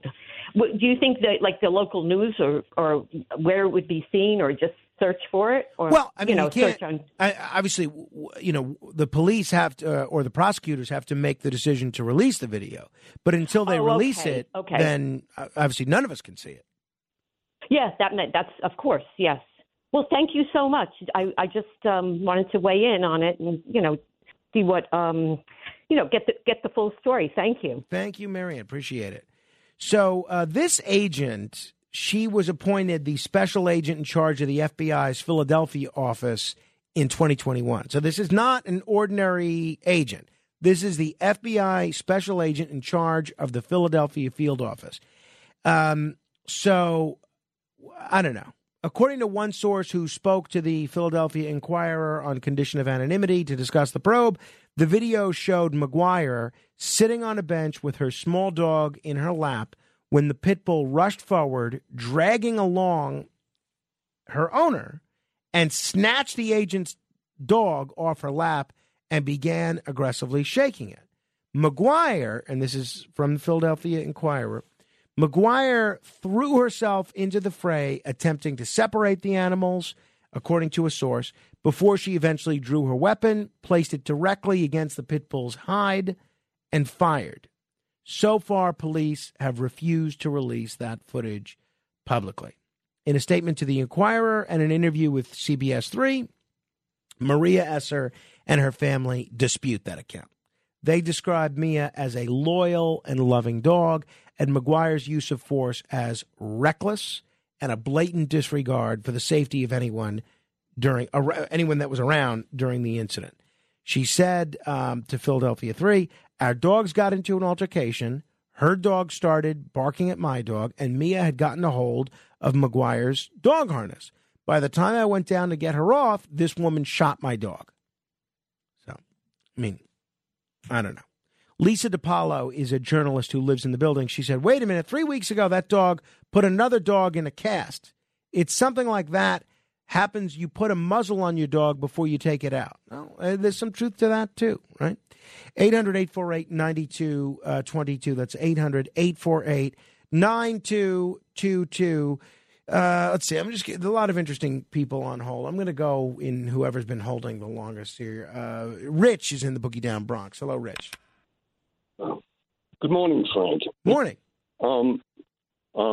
We do not know the true financial position of the federal government, because the federal government does not have, at least not for public consumption, a capital assets budget and a capital assets accounting system.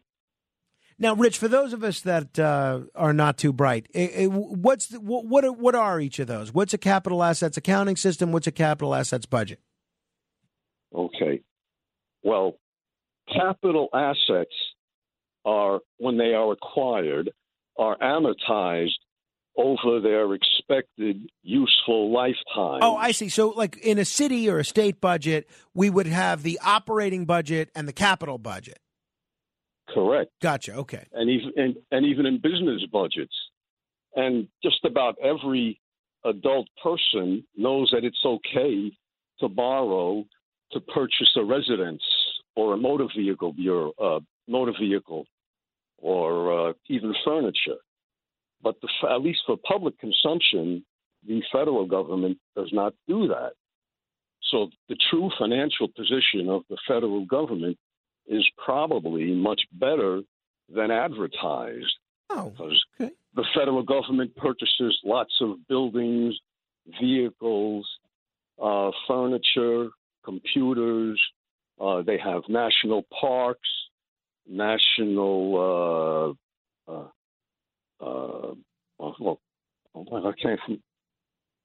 national things. They have oil fields, military installations. Even during peacetime, military capital assets like planes and tanks and stuff. The B-52 is still in use, and that was built in the 50s and 60s. Yeah, well, that's a good point. That's a good point, Rich. And, that would probably shed a much truer picture of the federal government's finances. Can't argue with you there, Rich. Thank you. All right, we're going to go through the mail in a moment. If you would like to be heard, not by calling, but through the written word, you can email me, frank.morano@wabcradio.com. That's frank.morano@wabcradio.com. The mail, straight ahead. The other side of midnight.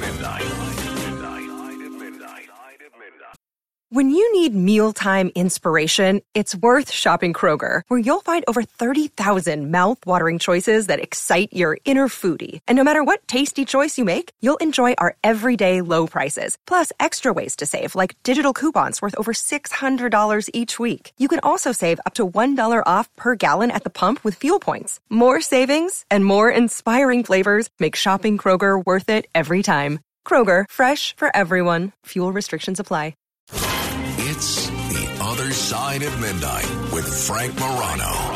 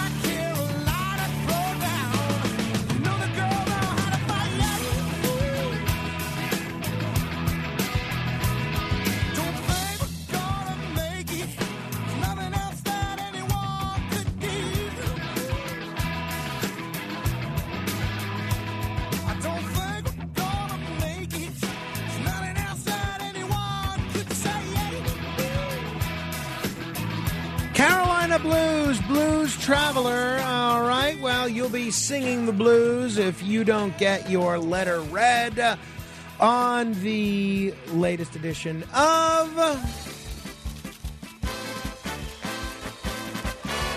Letters. Oh, we get letters. We get your letters every day. Mailman, mailman, mail today. Reach right in and pull one out. Those letters. I love those letters. Let's find out what you got to say. Oh, boy. Mailman, mail today. Why don't we work backwards, all right? We'll start with the email we've gotten today. So far, we have not made a trip to the P.O. Box this week. So if you've sent snail mail, I have not received it. Email it is. Lawrence writes, Frank, how much influence has your wife, Rachel, had in view of your virtually grammatically flawless English? Whoa! Grammatically flawless English. There's a whole cadre of listeners that would disagree with you. In using who, whom, between, him, and me, etc. Or, Frank, is it you who have studied English grammar out of interest or necessity? Lawrence. Honestly, Lawrence, my grammar is not the best. I do mix up who and whom. I use the wrong then and then sometimes. My grammar is not the best. I mean, I put forth an effort, but no, I wish my wife would influence me more, honestly. Jay writes, Hi, Frank. As a frequent enough listener, I consider you a good guy. By the way, you know whenever an email begins that way, that left hook is coming, and here it comes. When you related that Sean Hannity had testified that he didn't believe certain claims regarding election fraud that he had mentioned on radio, you made a joke about him informing his audience of such things before his shows, etc., and implied that he's untrustworthy in a general dishonest news personality way. With far more evidence than I have regarding you, I will tell you that anyone who actually gets to know him and is knowledgeable regarding his character would tell you that he is more honest and a finer person than most. No insult intended. Without having even heard the exact details of the case, well, maybe you should look at them. I can guarantee that he did not say that he falsely stated something as if it was definite truth. Almost certainly he reported the claims that were being made and probably discussed the issues and uncertainty regarding them. But regarding the level of certitude that would be relevant for legal matters, he made the statements that he did, etc. While you may not be a fan of his and painted your mistrust with a broad brush, you're actually someone who usually tries to be fair in your discussions, and I hope in this case you'll think about this, maybe look into it, and will ultimately be fair to a fine man. Thanks for your time, Jay. I have no further comment. I don't want to start a radio war with Sean Hannity because, you know, I used to work with Sean, and he has a Nixonian paranoia. So that's the last thing that I want to do. Obie Murray writes, I've never been sharp. Anything changes needs to be an amendment. Same with tax returns. Just tuned in, so I'm even slower than normal. Well, yeah, I mean, there's no reason that Nikki Haley's proposal, if that's what she wants to do, couldn't be an amendment, right? I mean, she's not saying not to make it an amendment. She's just saying that's what she wants. Linda writes on the subject of mental competency tests. Hi, Frank. I believe that if there were to be mental competency tests, there should be for all candidates. What is going on now is very unfortunate relative to age and cognitive ability. Unfortunately, when there are people in the public eye who are undoubtedly and undeniably mentally incompetent, who happen to be seniors, it truly makes it very difficult for most seniors who are not mentally competent or deficient. Instead of dealing with the true reasons for the person's obvious mental decline and calling things the way that they are, it's presumed by many that's because of the individual's age. That's extremely unfortunate and undeniably age discrimination. Well said, Linda. James writes, on the subject of Dilbert, salutations, Frank and Alex, although it's only sent to me. Scott Adams did not make racist statements. You and that mealy mouth, and I can't even say this word that he said in this email, you and that mealy mouth expletive, Alex Barnard, found what he said to be racist. In Alex's news statement, and if you're listening around the country, Alex does the news on WABC in New York. In Alex's news statement, he made the declarative statement that Scott Adams made racist remarks. That's according to Alex and you, not something to include in a news headline. It is your opinion, like me thinking Alex is expletive. I cannot believe how quickly you all went full in on canceling him for his opinion. Love the show and will continue to listen. Just wanted to let you know that your take was silly. Alex must live in Brooklyn, so he is almost beyond redemption. What a... I'm not going to repeat that word either. Ken continues to be a fan favorite. What happened to Frank Diaz? Another member of the team memory hold. Well, first of all, I said the exact opposite of what you were claiming. I didn't say that Scott Adams should be canceled. I said specifically that he should not be canceled. As far as Alex's comments, you could take that up with him. Alfred writes on the subject of Ernie Anastas. Ernie asks the dumbest questions possible.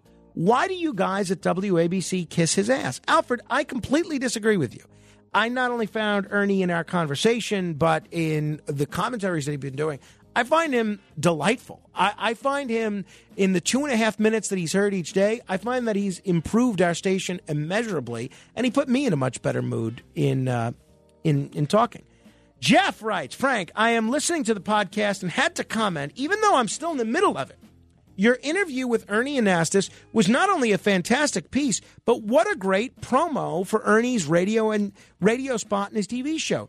He has to be beyond elated at the outcome of the time he spent with you. This was really feel-good radio, of which we all really need more of. Bravo, and thanks for an upbeat interview.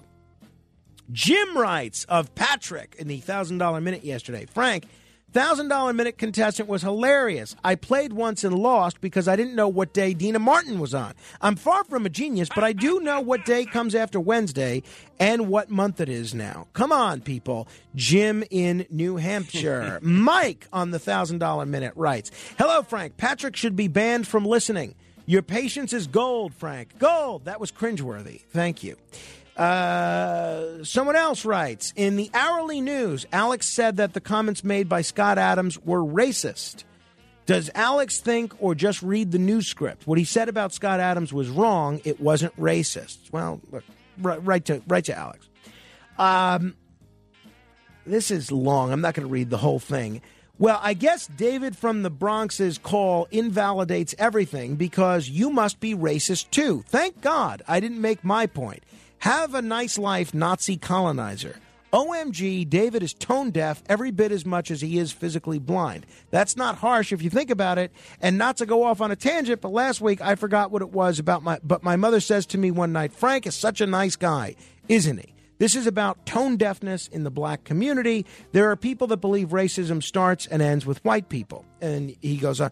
But, you know, there were multiple views expressed on that question by the black community. I think it was Renee who called in afterwards. She was black. She disagreed with David. So just because I don't think you should say that it's a tone deafness reflected in the black community, you could just say you don't agree. All right. Bruce writes, just wanted to give you a heads up that I called on Thursday and the screener never heard of San Pedro Belize. I could tell when he put me on hold, he sounded skeptical. He comes in and bluntly told me there were no time to take my call. I'm sure it's a tough job, but there was 40 minutes left. I actually put on YouTube. So maybe give the screeners a heads up that there is a Bruce from San Pedro, Belize. All right. Well, Ken, there is indeed a Bruce from San Pedro, Belize. That's kind of personal. I will hold off on that. David writes, Curtis always uses the term Goombata Cheech, Rudy Giuliani. Do you know what that means? That's not really a term. It's a combination of two terms. It's a combination of Goombata and Cheech. Basically, it means, and especially the way Curtis uses it, it means friend, close friend, almost like a brother, but not a familial relation. All right, if you didn't get your letter heard, we'll do it next time. Until then, your influence counts. Be sure to use it.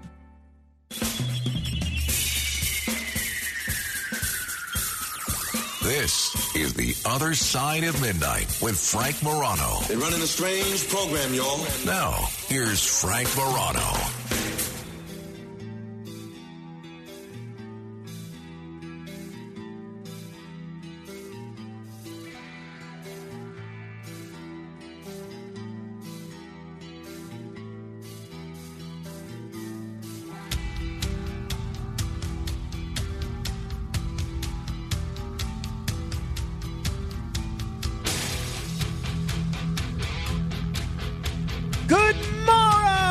everybody. This is The Other Side of Midnight. I'm Frank Moreno. Well, we are just a couple of weeks away from spring, a few weeks away.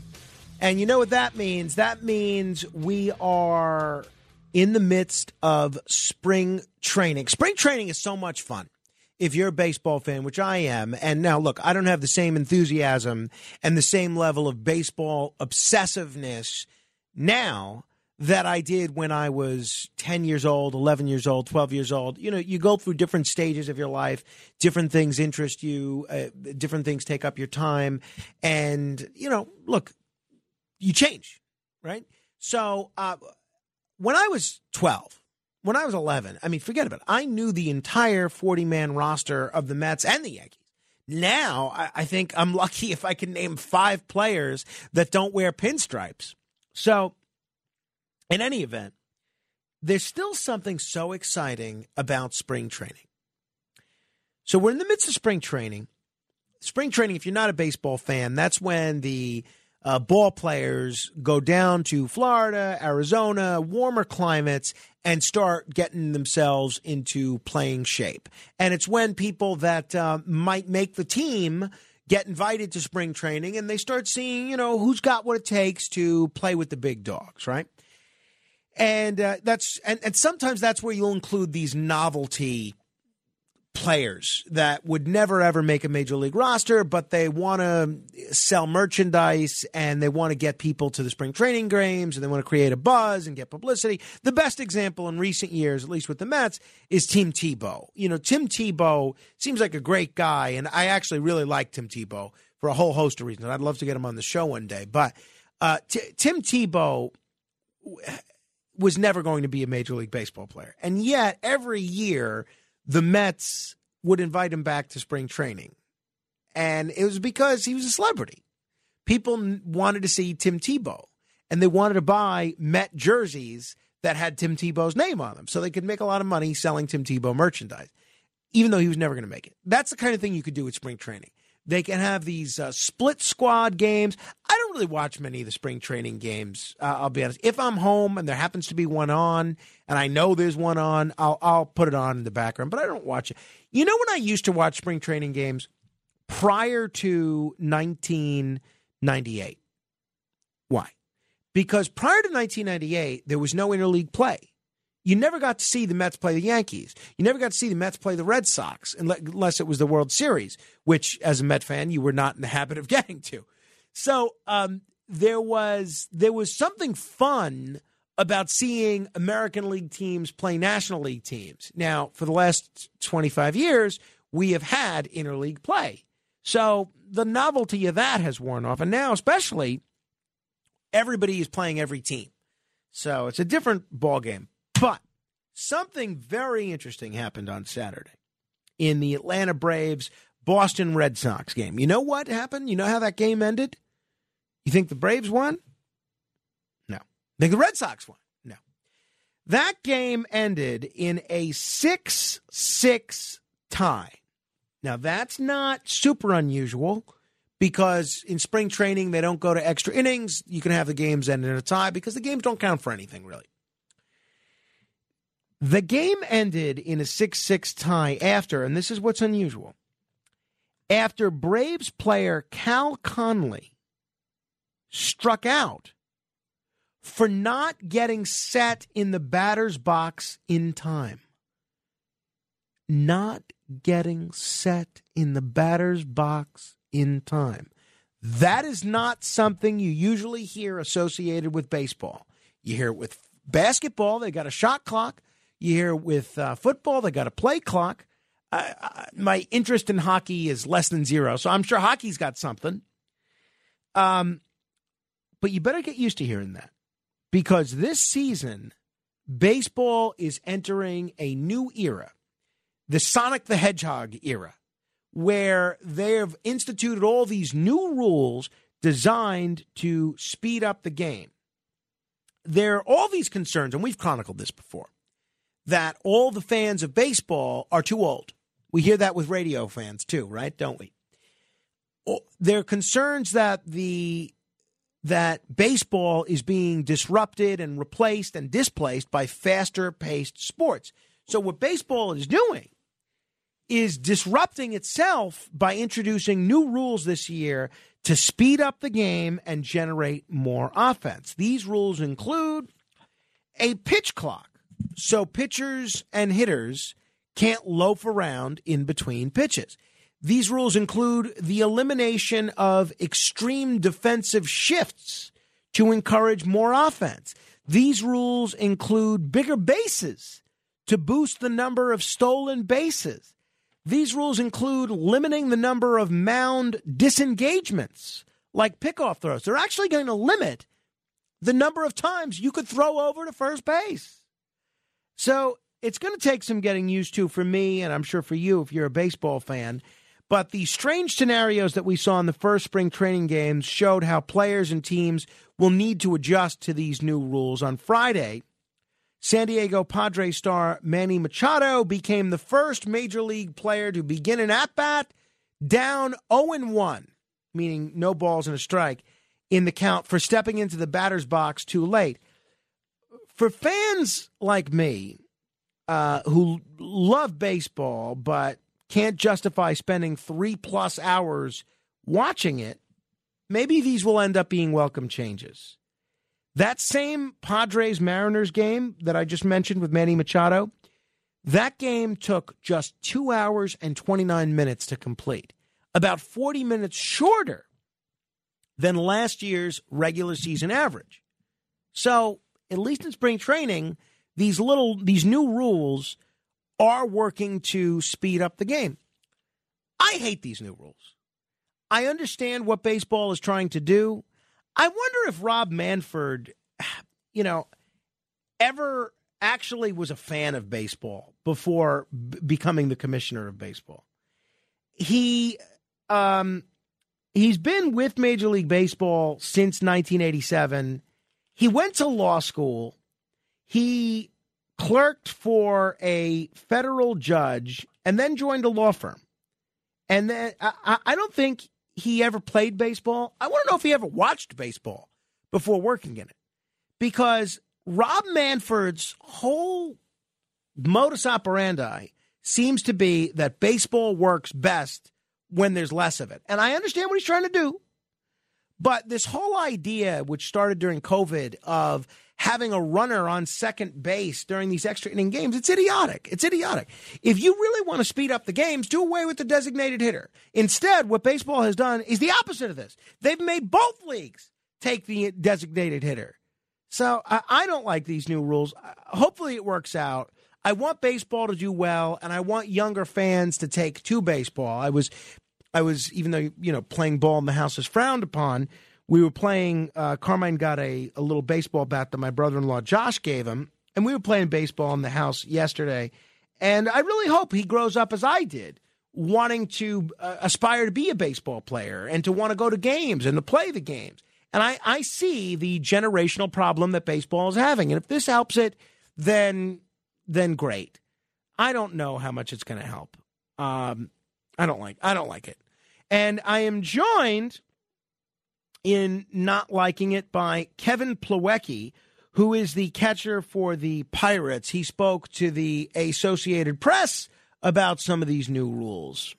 I feel like when you start doing automatic strikes, automatic balls, automatic runners advancing to bases, automatic run scoring possibly, just based off of a step-off or a pick-off, to me, I think that just changed the integrity of the game. I agree. I completely agree. I'd hate to be that new Japanese pitcher that the Mets have, that he's going to have to learn. First of all, the rules were already a little different in America than Japan. Now he's got to learn all these other crazy new rules and not speak English in the process. I mean, maybe you feel differently. Call me and let me know. 800-848-9222. That's 800-848-9222. Grayson Rodriguez is a pitcher for the Orioles. He likes some of these new rules. Big league hitters take a long time to get to the plate, and that drives me crazy. So this pitch clock kind of expediting the process, I like it a lot. What do the fans think? Michael McAfee, he is sort of in my corner. He's not crazy about these new rules. The game isn't meant to be a 1 hour game like football. There shouldn't be a timer. You shouldn't have a tie game in the bottom of the ninth. But Bill Cottrell, another baseball fan, he's open to them. You lose because the pitch clock ran out. Sounds pretty good to me. You know, again, trying to help the game be a little bit shorter, faster, and maybe more run production. I get it, right? I understand. Run production is, I don't care about that. I understand that most people, like me, are busy, right? We're working, we're sleeping, we're driving to work, we're driving home from work, we're taking care of our children. Most people don't have 3+ hours to watch 162 baseball games plus the playoffs. We don't. So I understand the need for this. That being said, this is so dopey. Having a player strike out because he's not in the batter's box fast enough, I don't like it. I don't like it. But maybe you do. Tell me what you think. 800-848-9222. That's 800-848-9222. Now, Vito in Staten Island has been waiting a while. This is not Staten Island Borough President Vito Fasella, is it? No, it's not, frankly. I wish I was, but, you know, politics to me, it's, you know, I'm very passionate with it, and, you know, I get a little crazy. But anyway, the reason why I called is I think they should give a competency test to voters. And case in point, John Fetterman. That's all I'm going to say, because the guy should not have been nowhere near the position he's in now. In fact, the position he's in now, he's in a room where there's people in white coats and nets holding him in, you know, keeping him hostage. Well, this guy's nuts. Yeah, well, they're not keeping him hostage. He went in voluntarily. Right. That's number one. Number two, I agree with you that I think the people of Pennsylvania are a little wacky for picking John Fetterman, especially, and not just the general electorate. I'm talking about the Democrats, because you could almost understand why the general electorate, if they wanted a Democrat, would have supported Fetterman, because even though they know he might be diminished in some capacity, they didn't want a Republican U.S. Senate. And the only way in the general election to prevent that was to vote for John Fetterman. I get that as a rational strategy. But here's what I don't get. In the primary, they could have voted for Conor Lamb. Conor Lamb as a congressman, and as somebody that was not only sharp, but was a veteran, very intelligent, very moderate, very willing to work across the other side of the aisle, he would have been a model senator. And you know what? He would have won the general election going away. Wouldn't have even been close. And yet the Democratic primary voters picked John Fetterman. I don't understand that at all. And I think part of the reason is Pennsylvania has closed primary elections. And I think if Pennsylvania Democrats were to allow independents to vote in that election, I think there's a good chance Conor Lamb might have won. Maybe not. Who knows? But certainly he would have been more competitive, had a better chance of winning. And on the Republican side, a big part of the reason that Dr. Oz lost was because the Republicans ran such a poor candidate for governor, Doug Mastriano. And Mastriano ended up dragging down the whole Republican ticket. And I think if independents could have voted in that Republican primary, they might have picked a better candidate than Mastriano. And you might have seen Dr. Oz end up winning. 800-848-9222. That's 800-848-9222. JR is in Brooklyn. Hello there, JR. Good morning, Frank. Good to hear you, pal. Thank you. Listen, let's get back to stuff that's actually important. The spring training, this is exactly what these rules and spring training is where they meet. You test out your new ideas and you test out your new rules. Like, let's get rid of these gigantic bases. It looks so foolish. I saw. It looks ridiculous. There's no need. No one is getting hurt. You know what I mean? It's not an over 40 league, softball league, where you need an inside and outside base. You can keep that shot clock, though. You know, these guys take forever on the mound. They take forever at the plate. But there is a little bit of a strategy to the pitcher on the mound who wants to throw over to first, who wants to make a move to first. He's got to control those base runners. But there's also a strategy on the part of the base runner. Sometimes you want to take a little bit of a suicide lead to make sure the pitcher throws over to kind of break up his rhythm a little bit. I think that's part of the game. One more thing. That, as you know, most people know baseball is a huge game of statistics. They can tell you who has the most doubles on a Tuesday for an eclipse. There's definitely a way that you can take the quickest time in baseball games, let's say they were in the 80s, and the longest length of a baseball game, say in 2020, and you can find that balance where this is the perfect time for a game. 2 hours, 45 minutes, how can we make it happen? It's not by putting gigantic, foolish, novelty bases in there. No, I completely agree. Thank you, JR. You know, it's funny. I was talking to Ralph Nader recently, and we were, you know, he's a baseball fan. He's a Yankee fan. And we were talking about these new rules changes, and he's actually kind of in agreement with JR. He's okay with the pitch clock, but doesn't want any of these other rules, especially the new larger bases. And you know what he brought up? And I think he brought this up the last time we were on the radio together. What he brought up is this is going to affect all the records. All the people that have great stolen base records, whether it's career records or single season records, people like Rickey Henderson, Maury Wills, Lou Brock, Ty Cobb, now that it's so much easier to steal bases, you're going to see every jabroni become a 30-30 or 40-40 player. And it makes the accomplishments of a lot of the other people that I just mentioned, it makes them somewhat diminished. But we've seen that when analyzing home runs as well. 800-848-9222. Bob is in Baltimore. Hello, Bob. Yeah, hi, Frank. You've heard, I'm sure, that people's attention spans are growing shorter and shorter. I'm sorry. Can you repeat that? I wasn't paying attention. Yes. You've heard, I'm sure, that people's attention spans are growing shorter and shorter with things like social media and these things. There's no depth. People don't read books like they used to.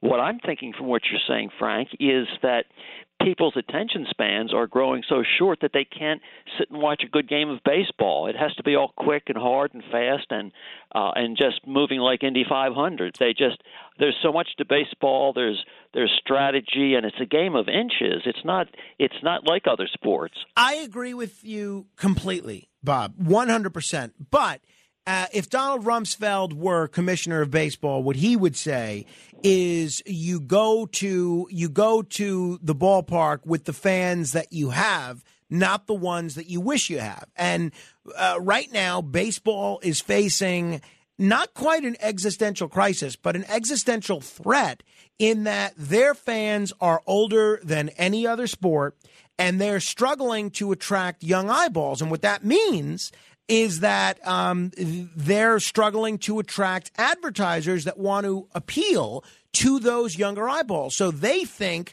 part of the strategy to get around that is more offense, which I disagree with, and shorter games. Now, I agree with you. I think it would be a great thing if people could develop longer attention spans, but baseball seems to be throwing in the towel and admitting that that's unlikely to occur. What I think, Frank, is that they're good in that they want to bring people to the park and they want to keep the game going. I can't blame them one bit for that. But maybe people's attention spans is a good topic for your show at a later time. Well, thank you, Bob. I think that's a great idea. We have talked about that a little bit, but that's always an interesting topic because you're right. Look, in fact, I think I just talked about it last week. But that is a big problem. Attention spans, not just for children, but for adults, are shrinking. You know, but I think so much of this comes down to who the baseball commissioner is. And I realize that it's not just him. There are a lot of other people that, you know, that are involved in the leadership structure of Major League Baseball.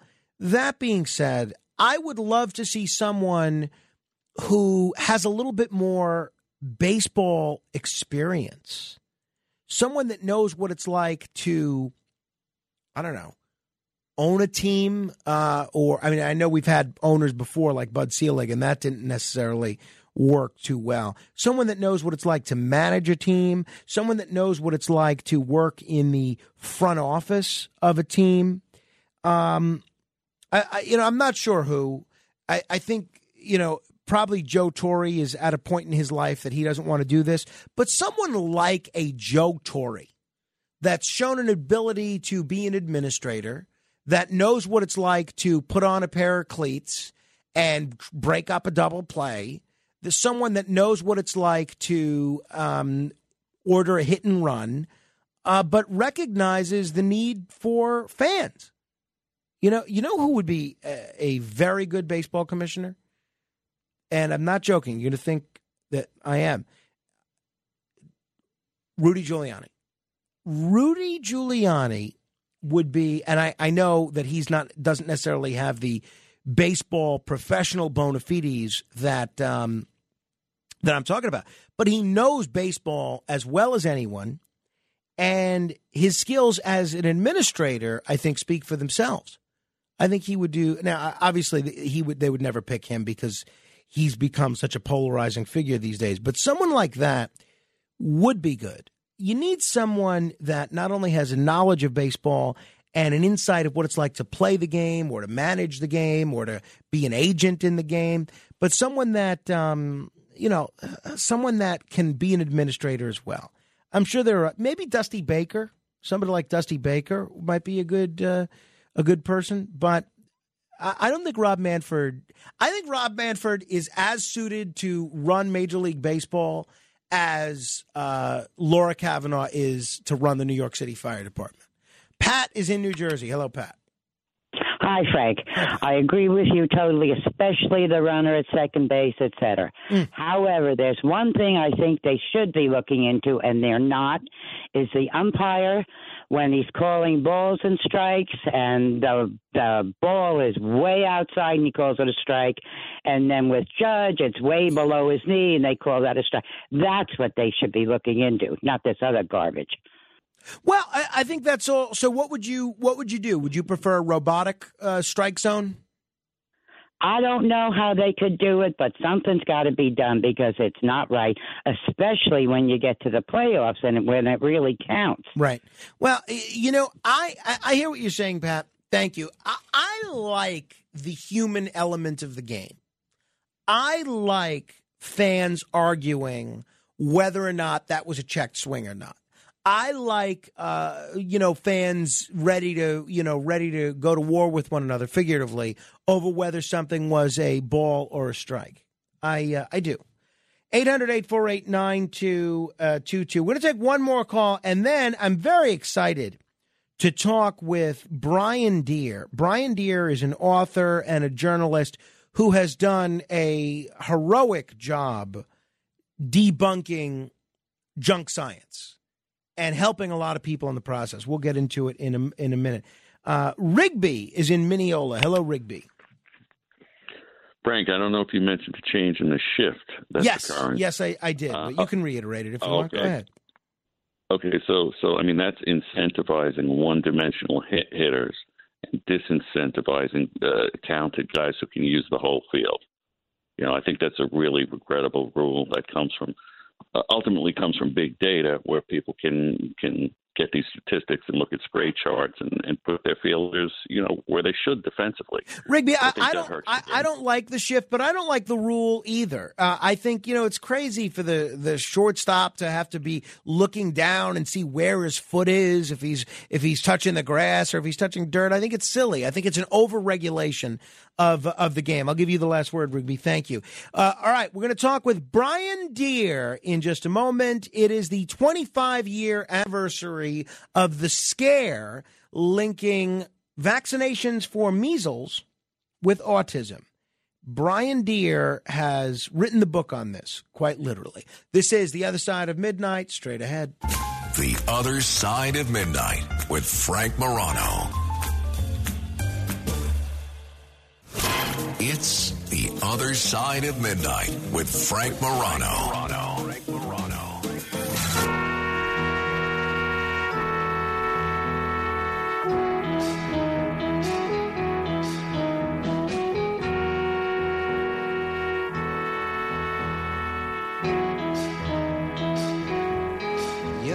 Just too good to be true.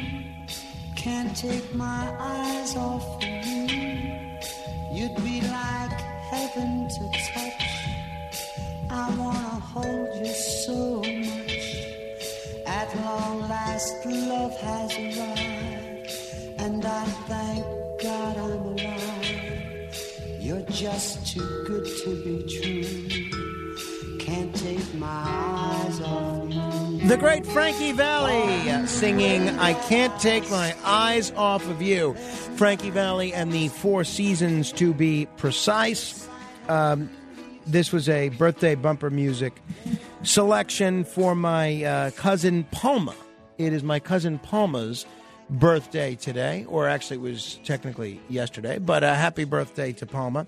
Well, 25 years ago, some very scary research emerged.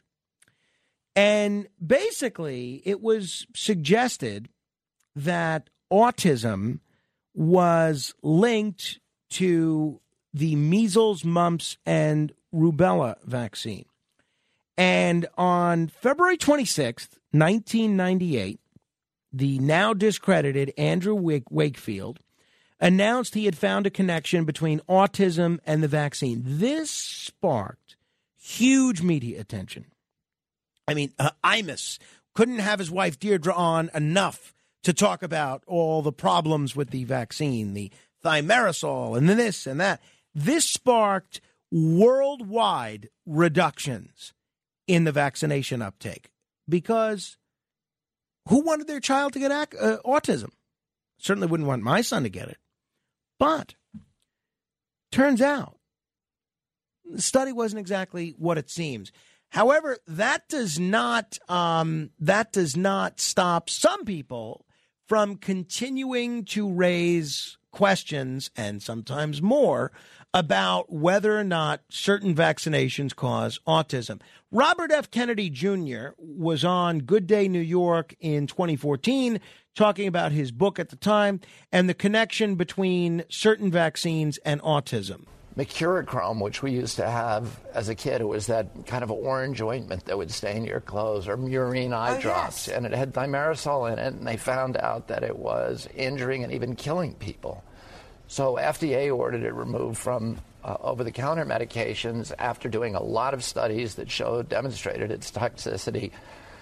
CDC at the same time was recommending higher and higher doses of vaccines, and there was thimerosal in those vaccines. And we started to see a giant rise in neurological disorders among our children. It turns out the doctor who wrote this study 25 years ago had been paid to find a connection, and he faked his data. And the Lancet retracted the study, and Wakefield's medical license was revoked. And the man who uncovered that fraud, the man who made it all possible, is author and journalist Brian Deer, who's kind enough to join us right now. Brian, thanks so much for joining me on the radio. Oh, good morning, Frank. Good morning to a grey day here in London.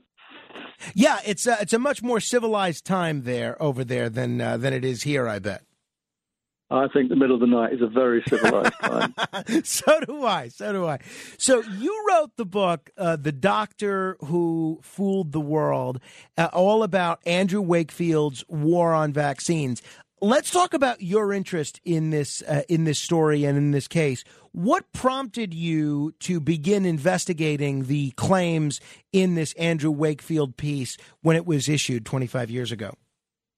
Well, I worked for Sunday Times, and I had done a previous investigation into a different vaccine. And when I saw this paper appear 25 years ago, I saw that the claims being made in this paper appeared to have been copied in some respect from a previous paper about a different vaccine. And I thought, well, why on earth would that be? Vaccines are all different, and their technologies are different, and how they work are different. And so I thought, well, that's interesting. I paid attention to it, and I didn't do anything about it. I never wrote anything about it, because I only do long investigations. And then eventually I was just invited to lunch, and we went through different different topics to, as possible investigations. And this scare that had been launched came up. So I just had a routine assignment, and that was in 2003. So much of the rest of my life has been dominated by all this. So what did you find exactly? Well, what they'd done is that they'd copied over, because the paper that was published 25 years ago was actually commissioned through a firm of lawyers. Nobody knew this. And at the time, the lawyers were working off this previous scare over a different vaccine. And in that, what they were claiming was that autism had come on within days of vaccination, which was what you'd have to say if you wanted to get funding to join this lawsuit. And so I started to investigate it, and I've ended up doing what no other journalist has ever done, which is to find the patients behind the research. The paper itself was just a simple case report on 12 children who all appeared to have autism, and nearly all appeared to have had this autism come on, as I say, within days of vaccination, and that just wasn't true. The kids have been brought there by the lawyer and by anti-vaccine campaigning groups. The author, this man Wakefield, had changed the data.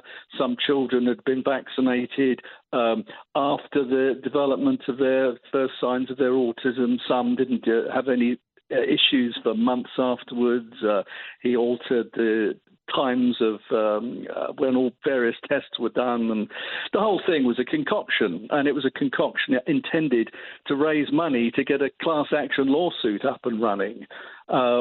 And subsequently, all kinds of big research projects were mounted all around the world, and nobody could confirm any kind of link between the vaccine and autism, leaving this paper looking really rather exposed as to how he could possibly have got the figures that he got. So the researchers, it's pretty clear, were faking their data, and they were cheating and lying. And you went to the source. You tried to meet with the patients and their families and examined kind of the story behind the numbers that they were claiming. Yes, I was able to perfectly lawfully break through the awesome veil of patient confidentiality and find out exactly what these children's histories and diagnoses and what have you were. Very, very difficult to do, and only partly accomplished because he had made the mistake of suing me. When we first said that he was being paid by lawyers, and that he'd also developed his own products he was trying to sell. He made the mistake of suing and then tried to stop the lawsuit, but we went to court and the judge ordered him to continue with his lawsuit. And in the course of that, enormous amounts of information were disclosed to me, and I was then able to go ahead and research the thing. Do you have any idea how much he was paid by these lawyers? In the end, it was about $750,000 at current conversion rate. So wow. It was a very large sum of money. It was 8 times his annual salary as a medical researcher. And now, as I mentioned, Andrew Wakefield's medical license was revoked. Did anything happen in terms of any sort of punishment or sanction to the attorneys that were paying Wakefield to fake this research? No, you see, they got away with it. This is the thing. Like they vanished below the horizon, and nothing was done. I think largely because the people who were paying them didn't really want the thing to be opened up, and I couldn't penetrate legal privilege. I could get past patient confidentiality, but legal privilege would have been a whole other lifetime to get through that. What about the people that have persisted, forgetting about the data that Wakefield put out in this discredited study, the people that have persisted since your work 20 years ago, to insist that there's a link between these vaccinations and autism? I played the clip of Robert Kennedy Jr. saying that it's the thimerosal in the vaccines that might lead to an onset of autism. Is there any data at all to suggest that might be the case? No, this is the bizarre aspect to it, is that issue as well. I heard that clip of Kennedy talking about this, and he really misrepresented the situation. It was a very similar kind of scenario, that the fear of thimerosal, which was launched following the previous scare over the fear of the MMR vaccine, was itself again launched by lawyers. What had happened was the federal government and the American Academy of Pediatrics agreed that as a precautionary measure, thimerosal would be taken out of vaccines because it wasn't needed anymore. It was an agent for preventing vaccines from becoming contaminated with bacteria and stuff, and it wasn't needed anymore. So the American Academy of Pediatrics and the government said, well, let's take it out. And as soon as they did that, as soon as they took the action to make vaccines safer, they got hit with a lawsuit. And, of course, Kennedy is a lawyer, and that's again the same thing. And that fell apart as well. No evidence has been established establishing that there's any link between thimerosal and autism either. The whole thing was an illusion constructed by lawyers and executed by their experts that they find, they're paid medical advisors.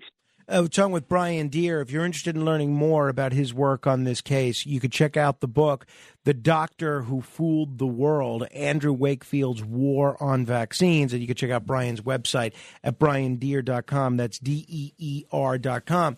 I've had Robert Kennedy Jr. on this show, and one of the things that he offered when he was on the program is he offered to debate any medical professional on the on vaccinations and vaccine-related issues. Now, obviously, you're a journalist, not a doctor, but if he was up for debating you, would you ever consider debating him on the radio with me?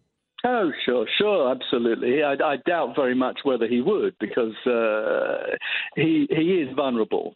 He's kind of waded into something that he doesn't understand, but believes that he does. No, I'd have no trouble with Robert Kennedy. So, do you have any idea what sort of decline in measles vaccination levels there's been over the last 25 years since this Wakefield study? Well, the strange thing is this: the year-on-year percentages have been falling like by individual percentage points, and so people say, well, that's not a lot. But in fact, what happens is over the years, you get this constant accumulation of unvaccinated children, unvaccinated people, and they, when you start to add them together, it creates a pool within which the viruses can return, and that actually happened in a very serious way back in 2019 when there was a measles outbreak in Samoa. It was kind of a natural experiment of like Wakefield's ideas. For all kinds of complicated reasons, they stopped vaccinating some children, a particular age group of children. And as the months passed, that age group of children started to get measles, and eventually more than 80 children died in a matter of a few months. What is Andrew Wakefield doing now? Well, he's making videos, which he calls movies, mostly videos in which he stars and which purport to vindicate him. And he's basically become an anti-vaccine campaigner and works a network. What many people won't realize is that across America and around the world, there are like networks now of anti-vaccine campaigners. And he's very much plugged into that because that's his only source of income after having lost his license to practice medicine. I'm going to ask you about the COVID-19 vaccine and what your take is on the objections to that in a moment. But I'm sure you're aware that the talk radio audience in the United States, and I imagine this might be an international truth, but it's certainly true in the United States, is incredibly cynical. And the two of the groups that they are very cynical towards are, one, the government, and two, big pharma, the pharmaceutical industry. And the more profitable a drug company is, the more cynical the audience is about it. So if the government is issuing mandates that you have to take something that's manufactured by the pharmaceutical industry, that immediately raises the ire of a lot of people in this audience who think that the government is in bed with big pharma and that they're going to shove any sort of product that's going to make big pharma richer down our throats. And it seems like some of the vaccine skepticism on both the measles vaccine and subsequent vaccines is driven by that skepticism. Is there anything that you can think to say to someone that's distrustful of the pharmaceutical industry and big government that would put them at ease somewhat about the safety of the vaccines that big pharma is producing? Well, I said to my editors right at the start of this whole pandemic was that what was needed was for the public to be able to retain trust in the spokespeople who are putting forward advice to them. And I think really that people are right to be suspicious of big pharma and government. I think that's quite a healthy thing, particularly in the United States. It's not true in the UK. In the UK, big pharma is not able to advertise medical products in media. They're trying to find ways around this. But it's not lawful to put up drug industry product advertising. Whereas in the United States, because television in particular reaches a highly generalized audience, highly generalized products, i.e. pharmaceuticals, things that everybody takes, have become the staple stream of advertising revenue that supports a huge amount of media. And so that's. I think it's understandable that people would be cynical, but I think the real authorities are not influenced by that kind of money. And the classic is Anthony Fauci, who I'm sure that's a name everybody's heard of. And I interviewed him years ago.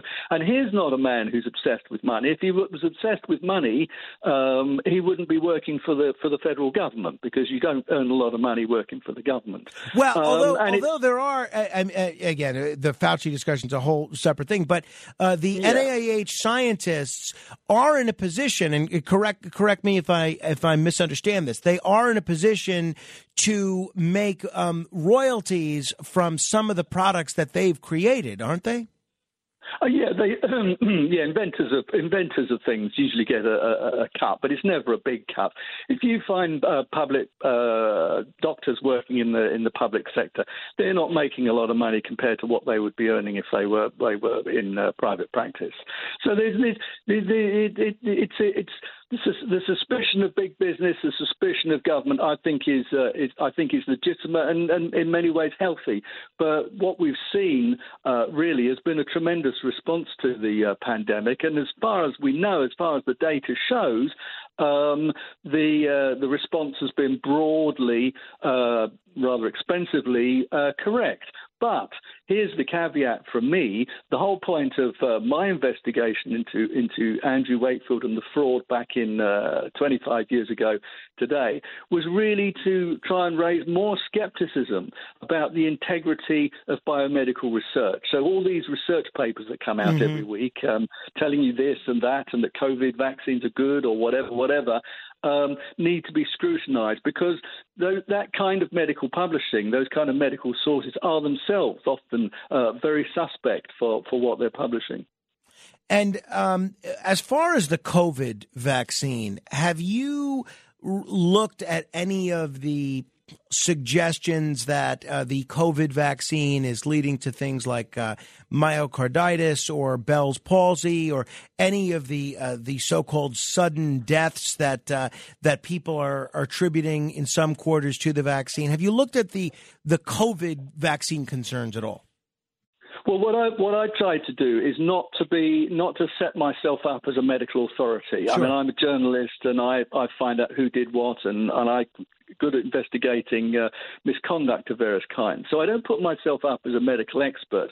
But what I do know is that there's a there's a tremendous amount of complexity within all these issues that the public finds it hard to get through, hard to understand. And, I've had my 4 COVID shots and don't feel any worse for it. And I think that we have to place our trust somewhere. Right. Well, fair enough. Hey, tell me about your newest book, which looks pretty interesting, Blind Trial. What's this about?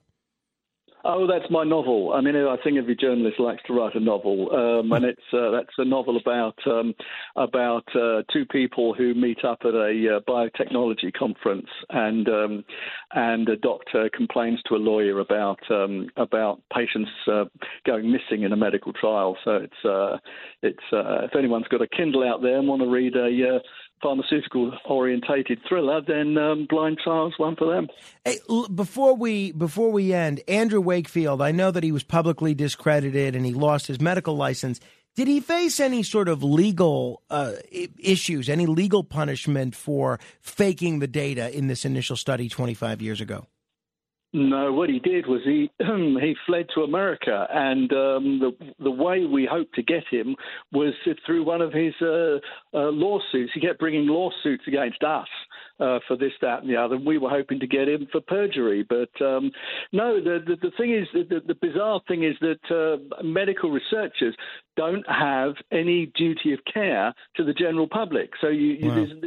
It's very difficult to find the grounds to bring a lawsuit against him. I think personally, and a lot of medical journal editors think this, but never declare it until after they've retired.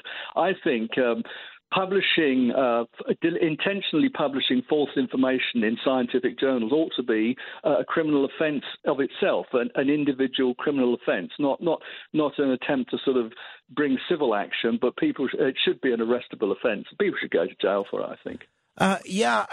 It's difficult to overstate the damage that Andrew Wakefield did to families all over the world, and to think that there was no sort of legal penalty for that, it's staggering. Brian Deer, people could check out your website at briandeer.com. Thanks for the time this morning. Nice talking with you, Frank. Thank you. If you want to comment on any portion of our conversation, you're welcome to give me a call, 800-848-9222. That's 1-800-848-9222. This is The Other Side of Midnight, straight ahead. The Other Side of Midnight. It's The Other Side of Midnight with Frank Morano.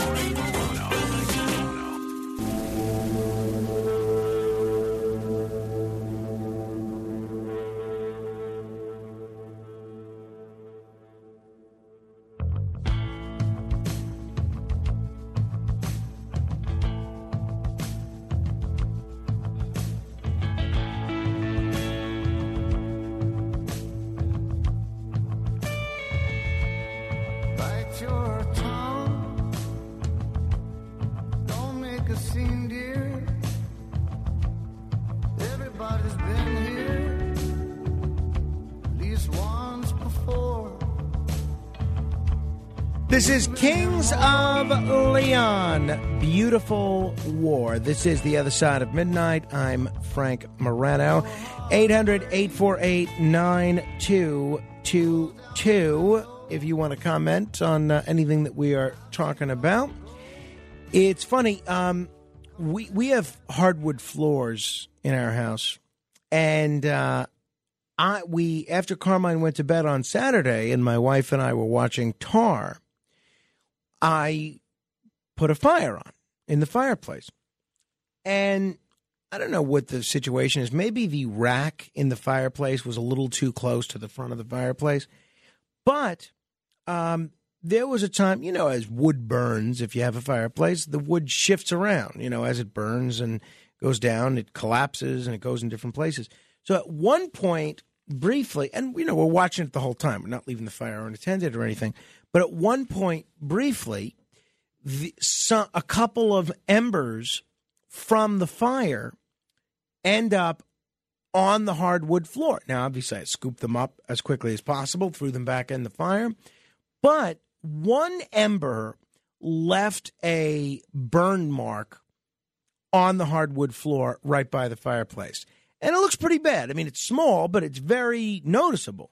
And it's driving my wife crazy. And so yesterday, or Sunday, my son Carmine, as he's walking around, he walks right to that burn mark on the hardwood floor. Drives my wife even crazier because it looks kind of like it could be a bug. It looks like it could be paint. It looks like it could be anything. Yesterday, our cat Melchizedek walks right over to that burn mark on the hardwood floor. I'm wondering, it's very tiny, but it's very noticeable.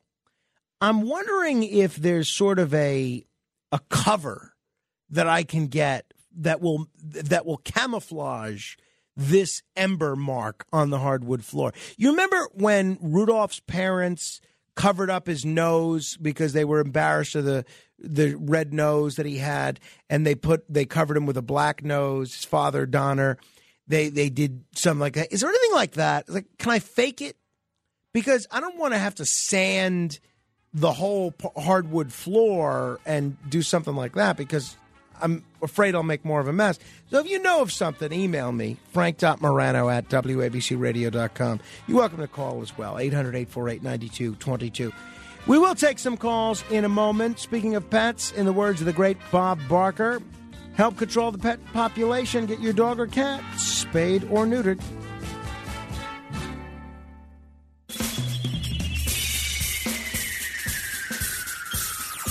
This is The Other Side of Midnight with Frank Morano. They're running a strange program, y'all. Now, here's Frank Morano.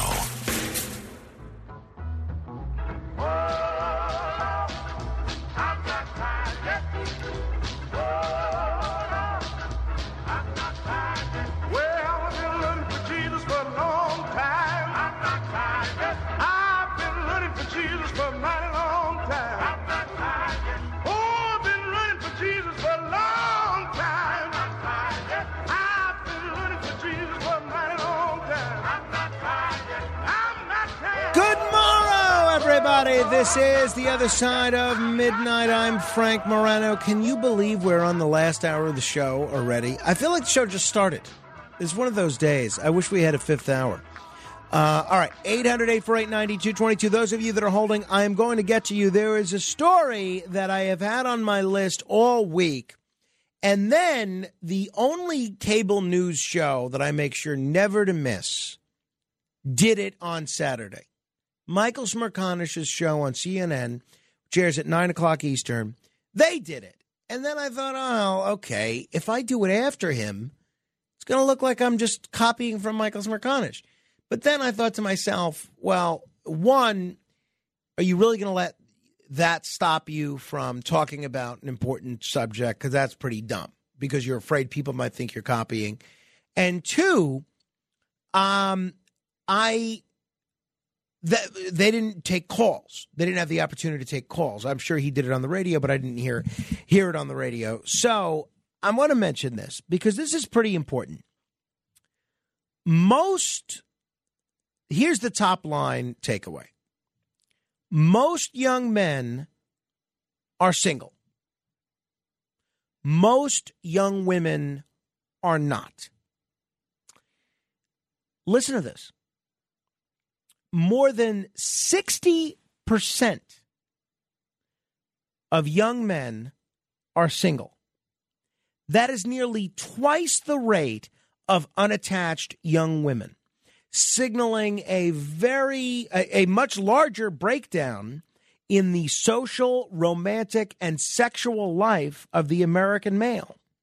Men in their 20s are more likely than women in their 20s to be romantically uninvolved, sexually dormant, friendless, and lonely.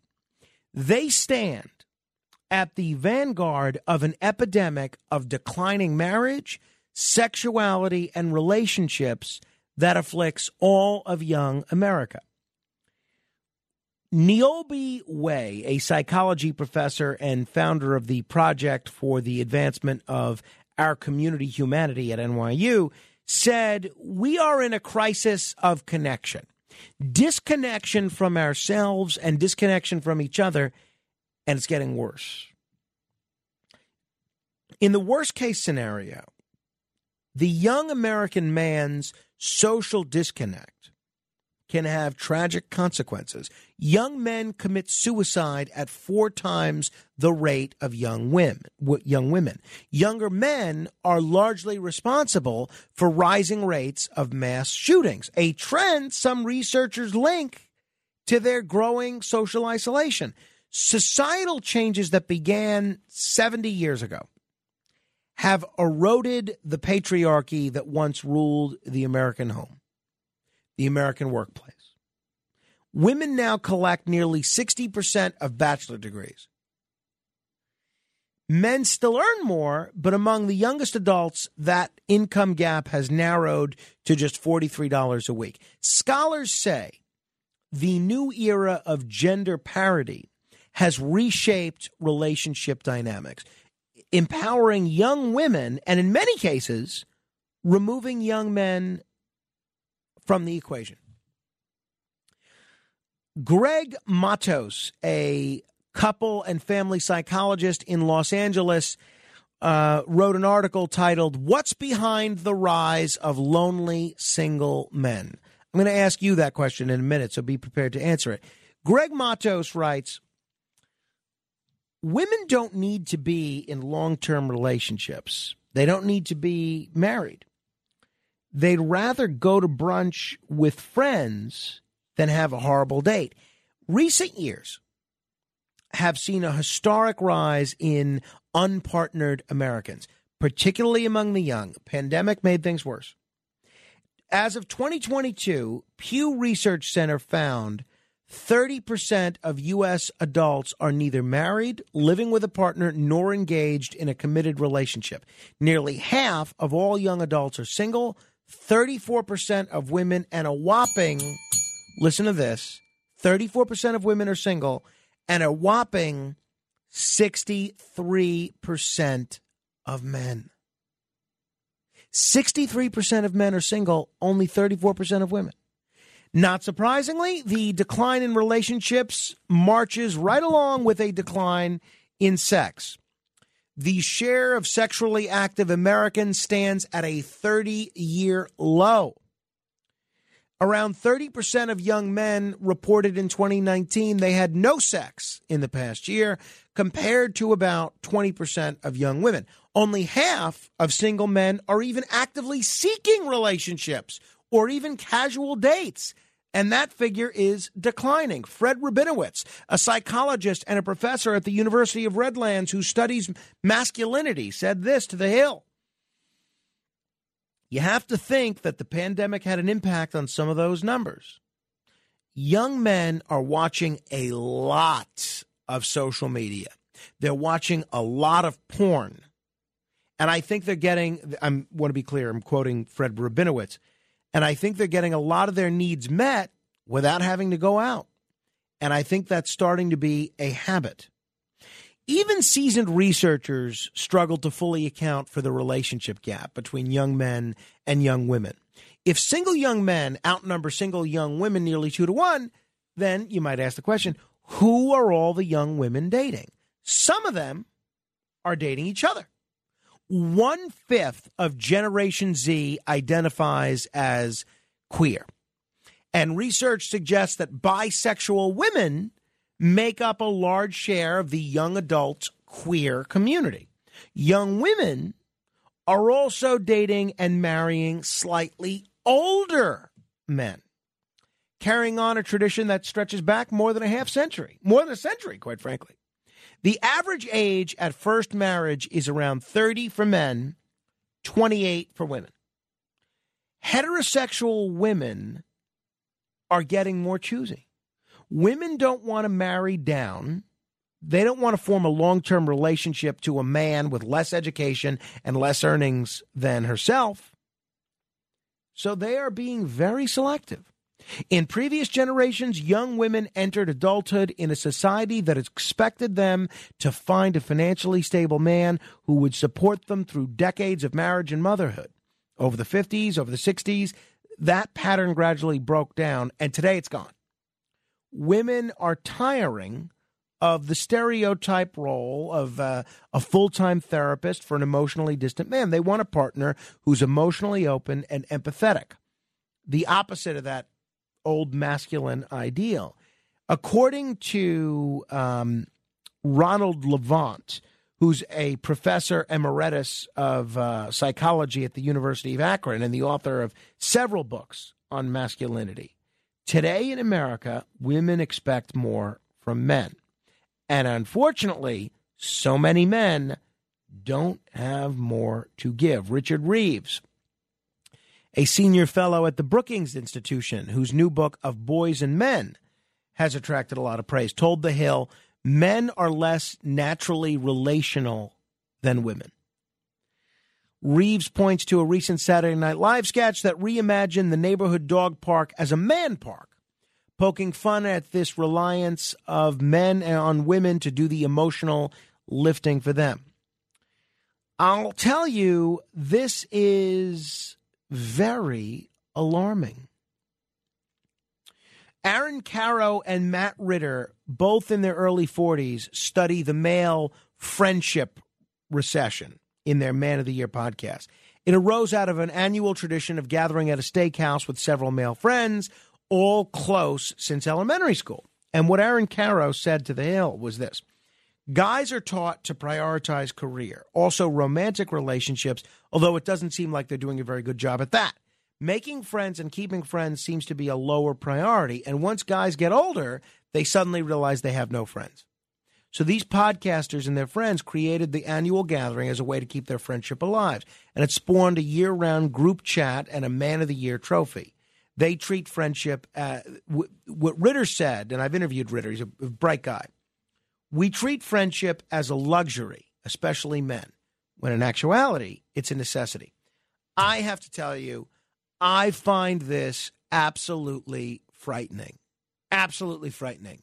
If you want to comment, you can. 800-848-9222. Scott Galloway, who's a NYU professor, he was on Smirconish's CNN show on Saturday, and he predicted a lot of this in previous interviews. This is what Scott Galloway had to say on CNN. This Saturday. Is returning to the natural order of things. For the majority of history, a small percentage of men have had the majority of the mating opportunities. But in America, we decided to make a huge investment in what would probably be the greatest innovation in history, and that is in the middle class. From 1945 to 1947, 7 million men returned from war were discharged from the service, and we decided to give them the GI Bill, subsidized mortgages. We saw education rates go from 5 to 45%. They were valued, and we had such a strong manufacturing base that you had massive marriage and household formation. And some men were seen as more economically and emotionally viable. And you've seen the reverse happen with the offshoring of much of our manufacturing base, with a society that, quite frankly, doesn't value young men. When we talk about problems with people of color or women, we see it as a systemic societal problem. When we see problems or the stats that you just mentioned, we see it as accountability, or that men just need to level up. But married households and household formation are better citizens. They vote. They save at twice the rate. They're less likely to commit crimes. And we have fewer and fewer viable men. We have a dearth of economically and emotionally viable men. But the middle class is an accident. Unless you invest in it, it doesn't happen. Eisenhower decided to invest $500 billion in a national highway project that created tons of jobs. We have, and by the way, the tax rate back then was 91%. We raised money and we redistributed in social programs that made young people more economically viable. So he had a lot of other interesting things to say. And if you get a chance to watch the full interview, I would suggest that you watch it. But why do you think this is the case? Why are there so many single men and so few women? I'll ask you a three-part question, right? That's what number one is, why. Number two is what? What do you think we should do about this? How do you fix this problem? If you agree with me that it is a problem, and I think it is. Obviously, I'm asking you if you agree with me, so obviously that's my opinion. And then lastly, the third leg of this is, what do you think the consequences are of this if this doesn't get fixed? Because my take is that this is going to lead to more young men killing themselves, more young men drowning themselves in drugs and booze, more young men dealing with depression and anxiety, and more young men confining themselves to an existence of solitude. More young men committing crimes, more young men joining gangs, more young men committing gun violence, more young men committing mass shootings. And I think this is a horrible thing for society. So that is the three-part question I'm asking you is, why do you think this is occurring? How do we fix this? And what happens if we don't? A question. Since before your sun burned hot in space, and before your race was born, I have awaited a question. 800-848-9222. I'll tell you what I think is a key factor in this, and that's the fact that society in general has become so insular. One of the things Galloway mentioned in that piece was that we don't meet people anymore. You know, people, for the most part, I realize there are exceptions to this, people don't meet in bars.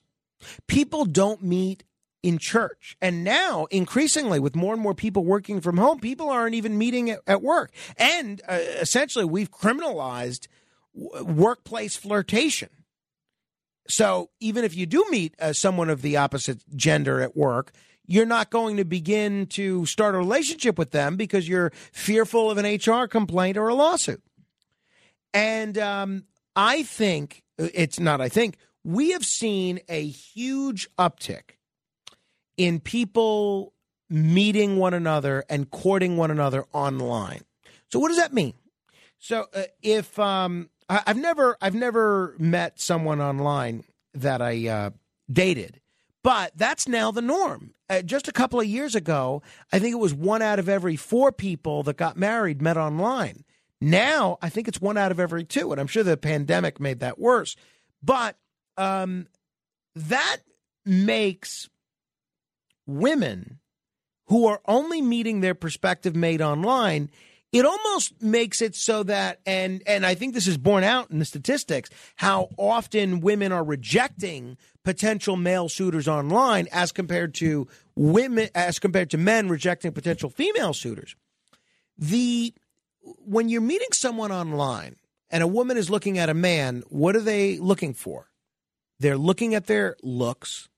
So if you're someone like me whose strength is more personality and charm, you would not do well in an online environment, at least not as well as, say, a Kenneth. You know, number 2, they're looking for education and probably professional accomplishment, including salary. And unless you're in that top 30% echelon of looks and professional success, you're out of luck. So this is really frightening. What do we do about it? 800-848-9222. That's 1-800-848-9222. Eric is in Manhattan. Hello, Eric. Hello again, Frank. I'm not white, but it's the same principle. See, when I was younger, we just called it a dry spell. You know, it wasn't doom and gloom. There's a lot of pressure put on these young men and women.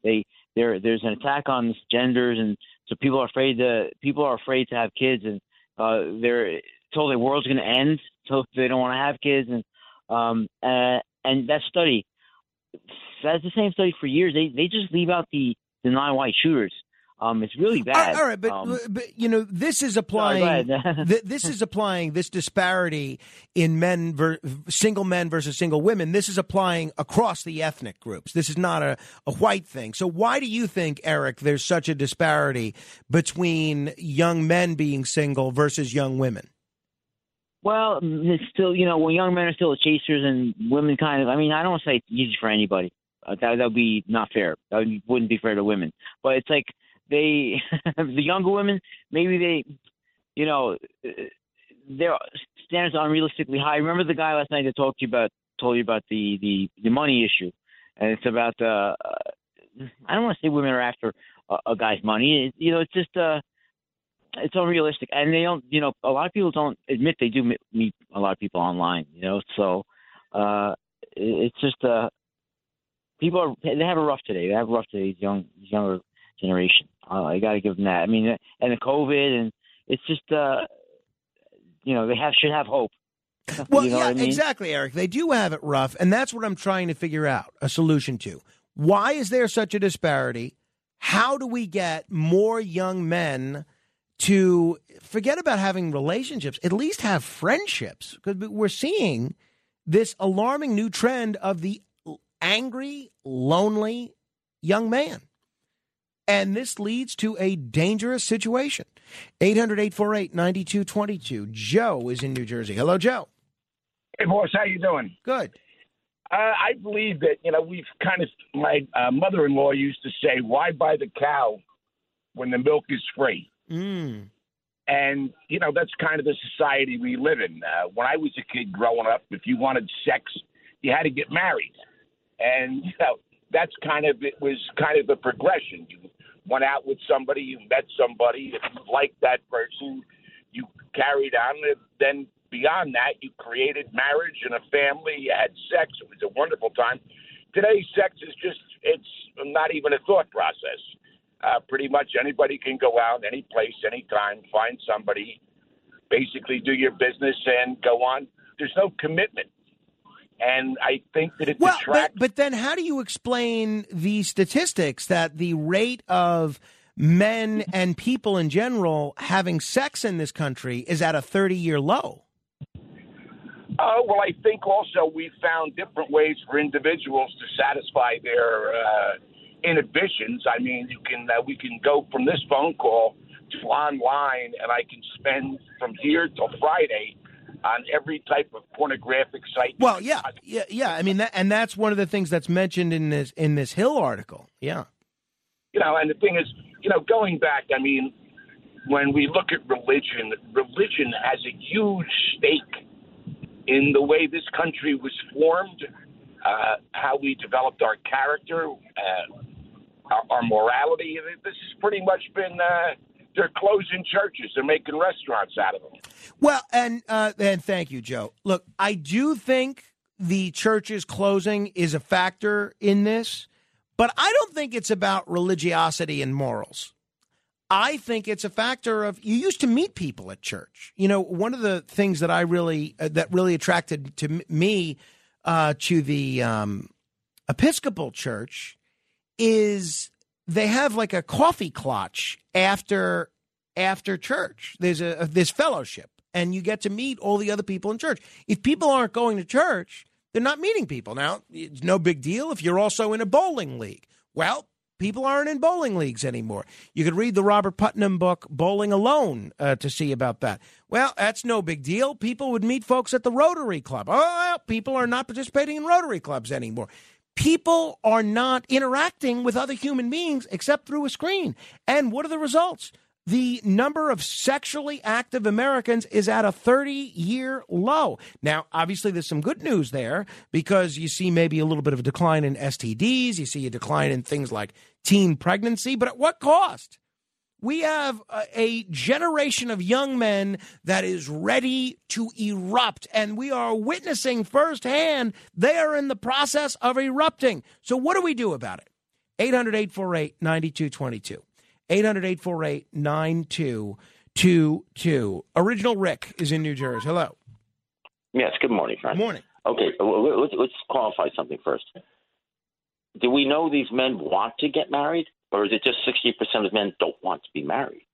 Well, I mean, I'm sure they probably have varying views, but as I said, we're seeing only half of single men are actively seeking relationships or even casual dates, according to Pew. I can see why. I mean, look around you. The families that we grew up, the family units, they're gone. I don't know any family now that sits down at dinner and eats together. It's like They're almost like roommates. You know, in fact, I know a lot of couples. I'm at 70. I know a lot of couples that after about 20 years of marriage, they don't even sleep in the same room anymore. Well, and so people see this. Let me finish for a second. And people see this, and it's like, you know, I apologize. I interrupt more than anybody else in the world. I've noticed. Thank you, Frank. I could count on you all the time. Seriously, they see bad relationships, you know. I remember asking a young guy, like, well, when are you planning to get married? And he kind of, like, motioned over to his parents who were bickering. And it's like, well, why would I want that? You know, and it's like they don't see the kind of family that we grew up in. And so it's like, why would I put myself financially and legally entwined with someone who I probably won't be with in 10 years? That's what I think. Rick, thank you. I won't dispute that that's a factor, but I think there's more to it than that. I think it has more to do with people not interacting with one another. And, look, I've said a lot, so I'm going to let other people weigh in. I have a lot of things to say in response to what you just said. First of all, I know many couples that still sleep in the same bed. I know many families that still have dinner together every night. 800-848-9222. Dave is in Dumont. Hello, Dave. What's up, Frank? How's it going? This is my opinion on, and this is what is truth. In the 60s, 70s and 80s, and maybe partially into the 90s. Sex was free and easy. You had the sexual revolution in 1967, the Summer of Love. You know, people were encouraged to have sex, you know, and things have changed. You've got people that have... You know, like you used to advertise, you know, like in the paper, you could run a personal ad, like back in the 80s. And by the way, the New York area is one of the worst areas to try to meet somebody, in my estimation, because I was out there, I experienced it, and I'm not a bad looking guy, or at least I wasn't a bad looking guy. I'm 64 years old now, but I looked good when I was in my 30s. And 20s, sure. So late 20s. Tell me about this disparity, Dave. Why do you think there's so many more single men than women? Because the women are in control. Women are not going to casually date like they used to, because what they see on TV, what they hear in the news about this girl getting raped and this girl getting slashed and this person getting murdered or whatever. And people see this stuff, and it's planted all over the internet. So it's the media coverage, and coverage.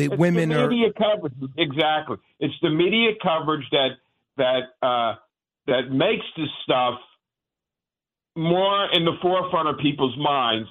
So, you know, like years ago when we would go out to clubs in, they'd say, oh, this place is a meat market.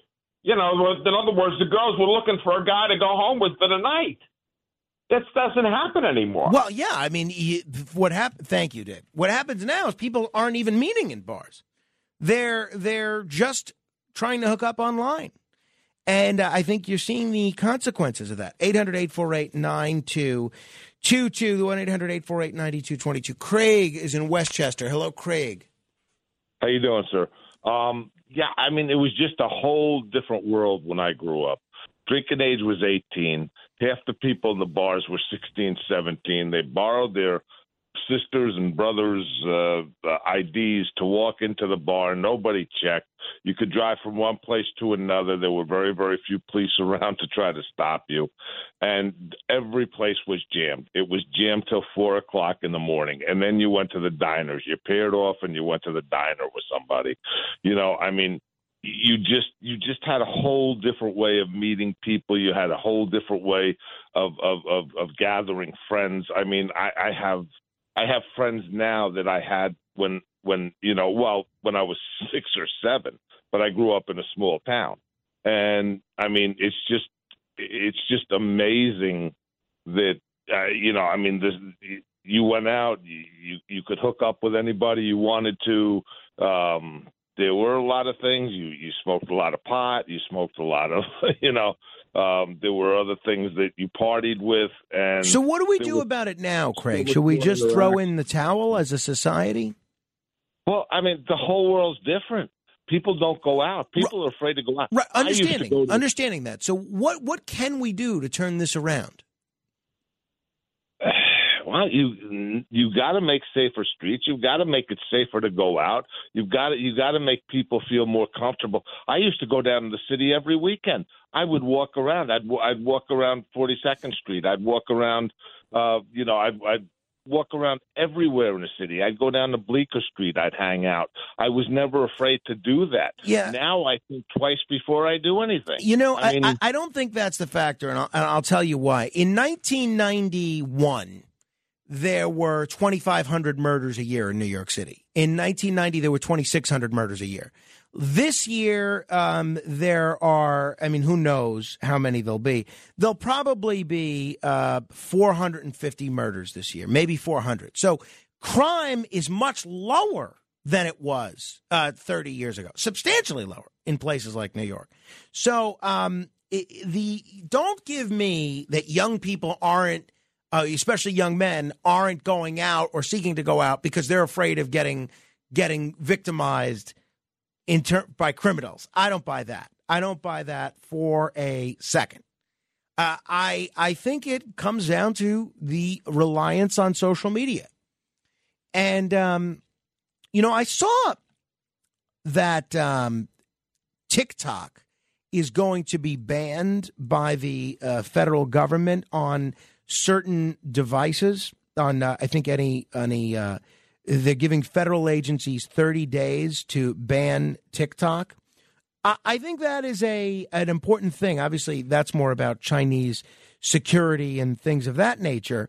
But, I have to question the value of social media for a lot of young people or a lot of adults in general. Honestly, I don't think that I would be on social media, but for the fact that being on the radio, essentially, you have to be. And it's almost like you're creating two separate shows. You're creating one show for the radio and then another show just for social media to keep getting more and more content so that you can maintain your viability on the radio. Because so much of what the people in radio look at is your social media following, your social media imprint. How many streams do you have? How many podcast listens do you have? And the more of a social media footprint you have, the more streams that you get and the more podcast listens you get. So it becomes this cycle where even as adults, there's so much pressure to participate in social media. And I question the value of that being the primary way that people meet.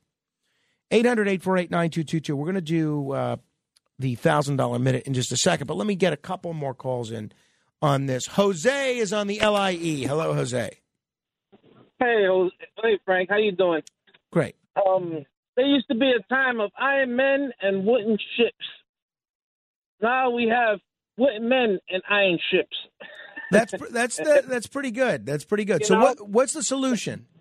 So now, we need to get out there and interact with people more often. We need to go out. There used to be time when dads used to spend time with their children and teach them how to hunt and how to fish and everything. Now everything's all social media and everybody's stuck behind the screen. And so, how as a society do we change that? Well, we need to interact more with one another and become a family. Instead of being on the phone, staring at your phone at dinner time, we need to start putting these devices down and start talking with one another as a family. All right, Jose, strikes me as a good start. Hey, I know Harvey in the Bronx has been holding a while. Let me say hello to Harvey. Hello. Oh, in fact, hello, Mike. Yeah. Frank. Yes. Frank. Yeah, spring training 1947 was the most important spring training. The Dodgers moved from Florida to Cuba and Panama to make sure that Jackie Robinson trained with the Montreal Royals. And Branch Rickey then came to Panama, and there was an insurrection by Dixie Walker to stop Robinson from playing.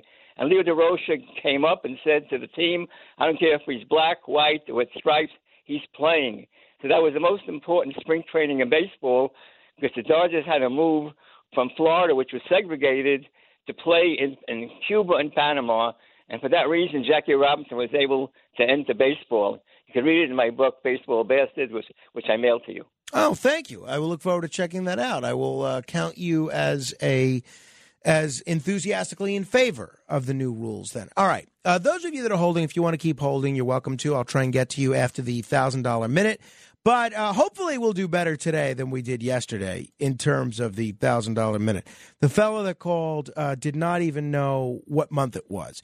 In fact, I got an SMS text message here from a gentleman, I think it was a gentleman, who writes the following. He wrote,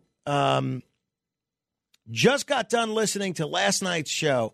When I missed the question on the $1,000 minute in September about what hurricane was hitting Florida, you berated me within an inch of my life, in front of Brian Kilmeade, no less.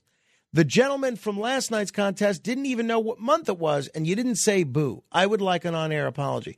So I don't know this person's name. I asked him, what's your name? But that's fair. I apologize to this person. I am sorry. I didn't mean to insult you. Last night was you just speechless. I was speechless. I mean, first of all, if we don't do better than last night, right, we're in real trouble. Yeah, we ought to quit. If somebody today doesn't know what month it is, we should hang it up. All right, if you want to participate in the $1,000 minute, be the seventh caller right now to 800-848-9222. That's 800-848-9222. And if you're selected, you'll get 60 seconds to answer 10 trivia questions. So go ahead and be the seventh caller right now at 800-848-9222. We'll do the $1,000 minute straight ahead. The Other Side of Midnight with Frank Morano. It's The Other Side of Midnight with Frank Morano.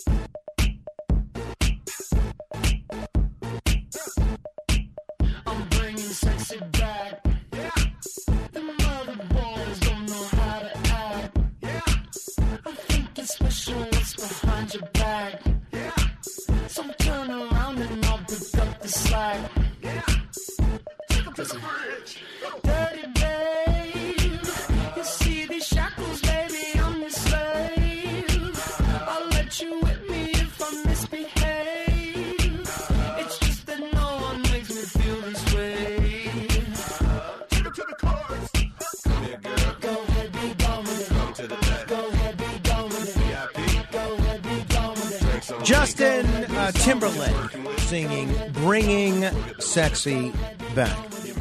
800-848-9222. I hope we're doing better than yesterday. And on this edition of The Other Side of Midnight presents It's the $1,000 Minute. Answer 10 questions correctly in 1 minute, and you could win $1,000. Here's your host, Frank Morano. Thank you, Chris Libertini. Let's meet today's contestant, Dave in Baltimore. Hello, Dave. Good morning. How are you? I'm doing great, Dave. Thanks for listening to us out there on WCBM. Yes, sir. Are you excited about the forthcoming criminal trial of Marilyn Mosby? Well, if it's like regular Maryland politics, it's just one big emotional letdown. I get that. All right. Have you heard this contest before? I've actually played it, and I appreciate the hat. That's my Sunday go-to church great. Hat. Oh, wonderful. You got to send us a picture of you in it. Okay, I'll do my best. All right, great. So you know the rules, right, Dave? Yeah, don't ask me any trick questions. No trick questions. No trick questions at all. I listen to you guys every day going to work, and you ask on President's Day, you ask the guy what future president wrote the book, something about the Lion King. No.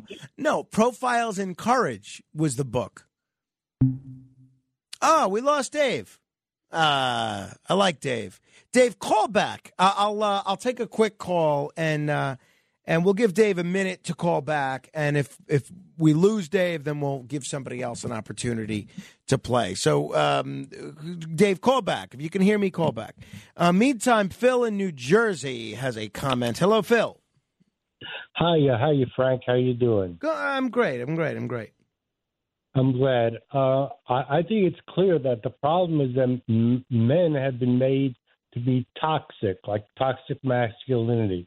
There's a lack of respect for men, and it's almost like we're, at best, second-grade women. You know, Phil, I agree with you. I agree with you completely. And, you know, if you look at how men are portrayed in, say, sitcoms, the dad is always this bungling idiot, and his fundamental contribution is to be sort of a lovable loaf. You know, if you were to portray women or blacks or Jews or Asians in the stereotypical manner that men are portrayed on network television, how long do you think that would last? And I'm not saying that we should have those stereotypes, but I'm saying for some reason you're right.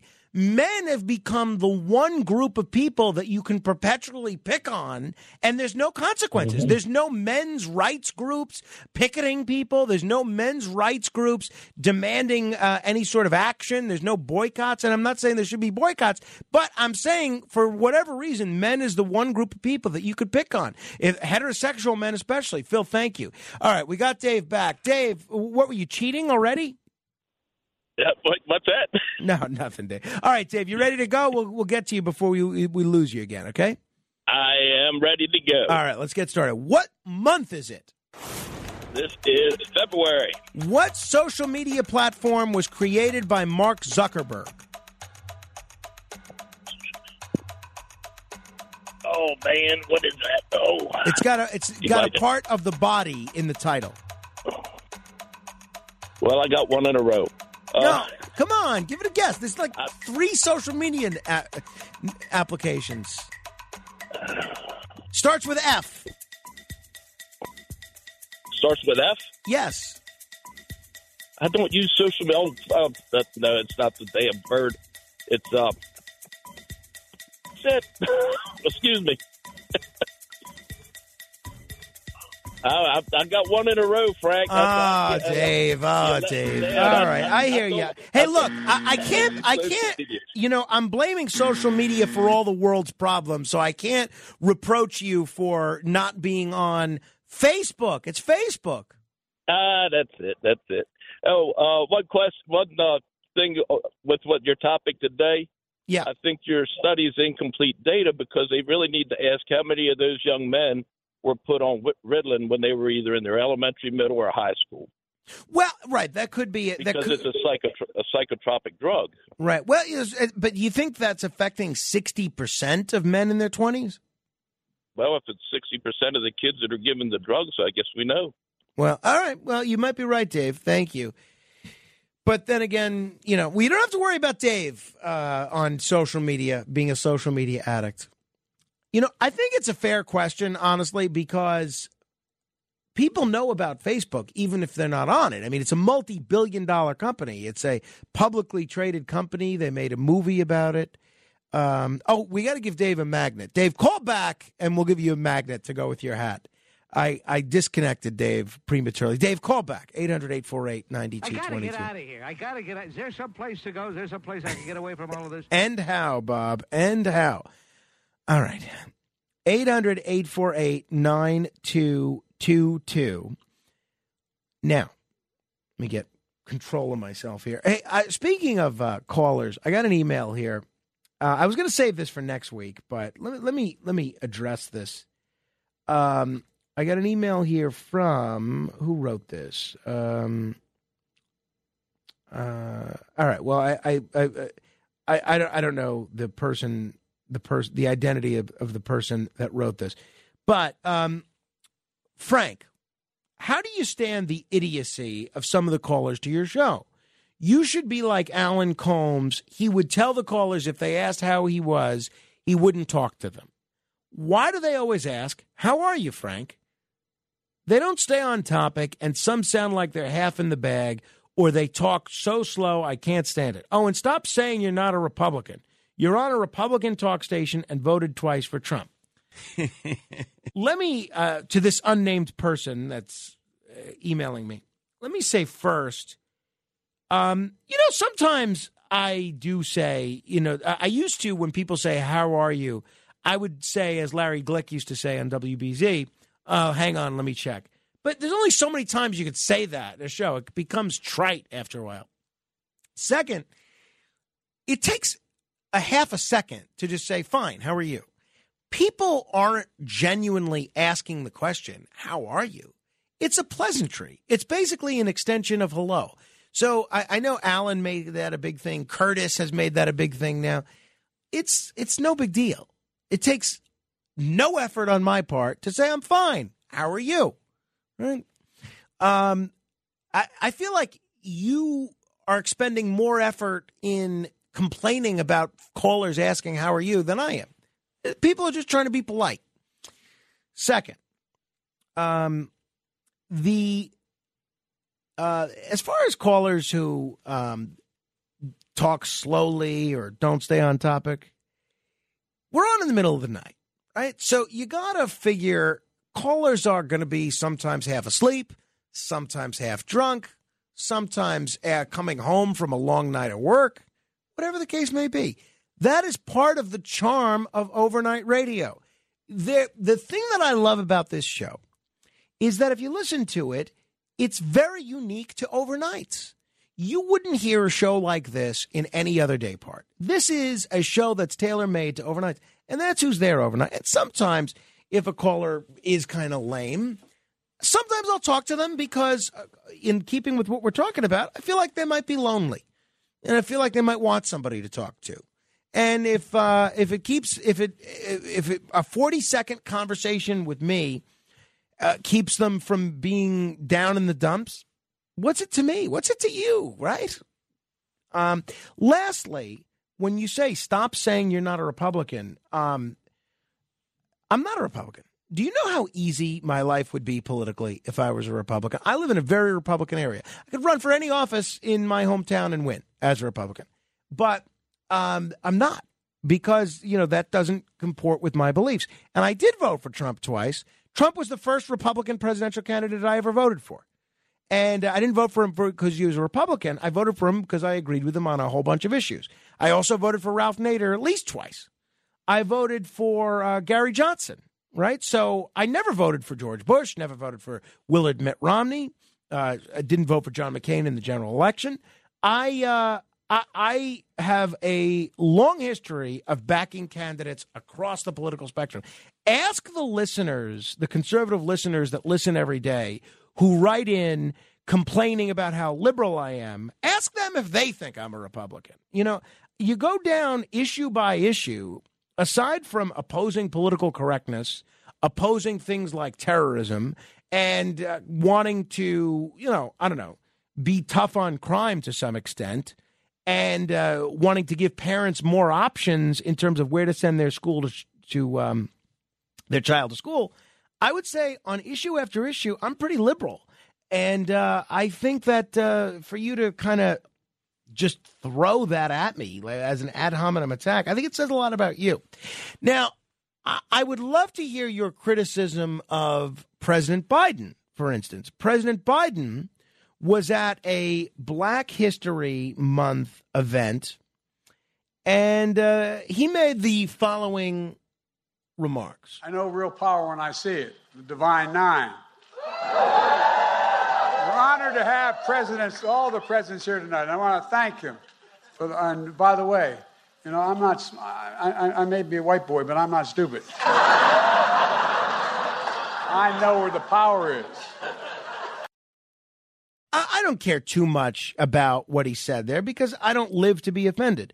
But he tells a crowd at the White House, "I may be a white boy, but I'm not stupid."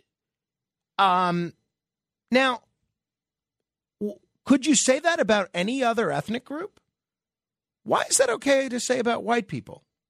So I hope the same criticism that you're leveling at me for being a closet Republican, you'll take issue with Biden for you know, again, it's a joke. I'm not taking it too seriously. But you'll take issue with Biden for slamming white people. You know, or is he saying all white people are stupid? I mean, come on. It's ridiculous. But it's a joke. Whatever. 800-848-9222. We're going to do 15 seconds of fame in a moment. 800-848-9222. This is The Other Side of Midnight. Straight ahead. The Other Side of Midnight. It's The Other Side of Midnight with Frank Morano.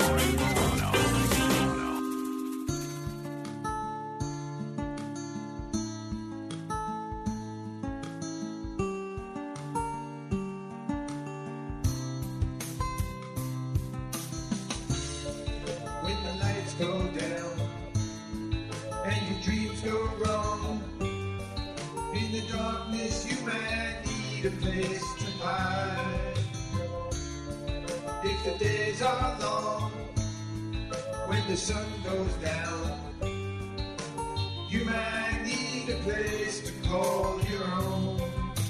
This is The Other Side of Midnight, and this is the song The Other Side of Midnight by Stevie G and the Multi-Verticals. In a moment, we're going to give you an opportunity to be heard for 15 seconds. 800-848-9222. That's 1-800-848-9222. Without further ado, it is time for... The Other Side of Midnight. This is 15 Seconds of Fame. Steve! Hey, Frank, a couple hours ago, I woke up in a Soho doorway. The policeman knew my name. He said you could go sleep at home tonight if you could get up and walk away. I staggered back to the underground, and the breeze blew back my hair.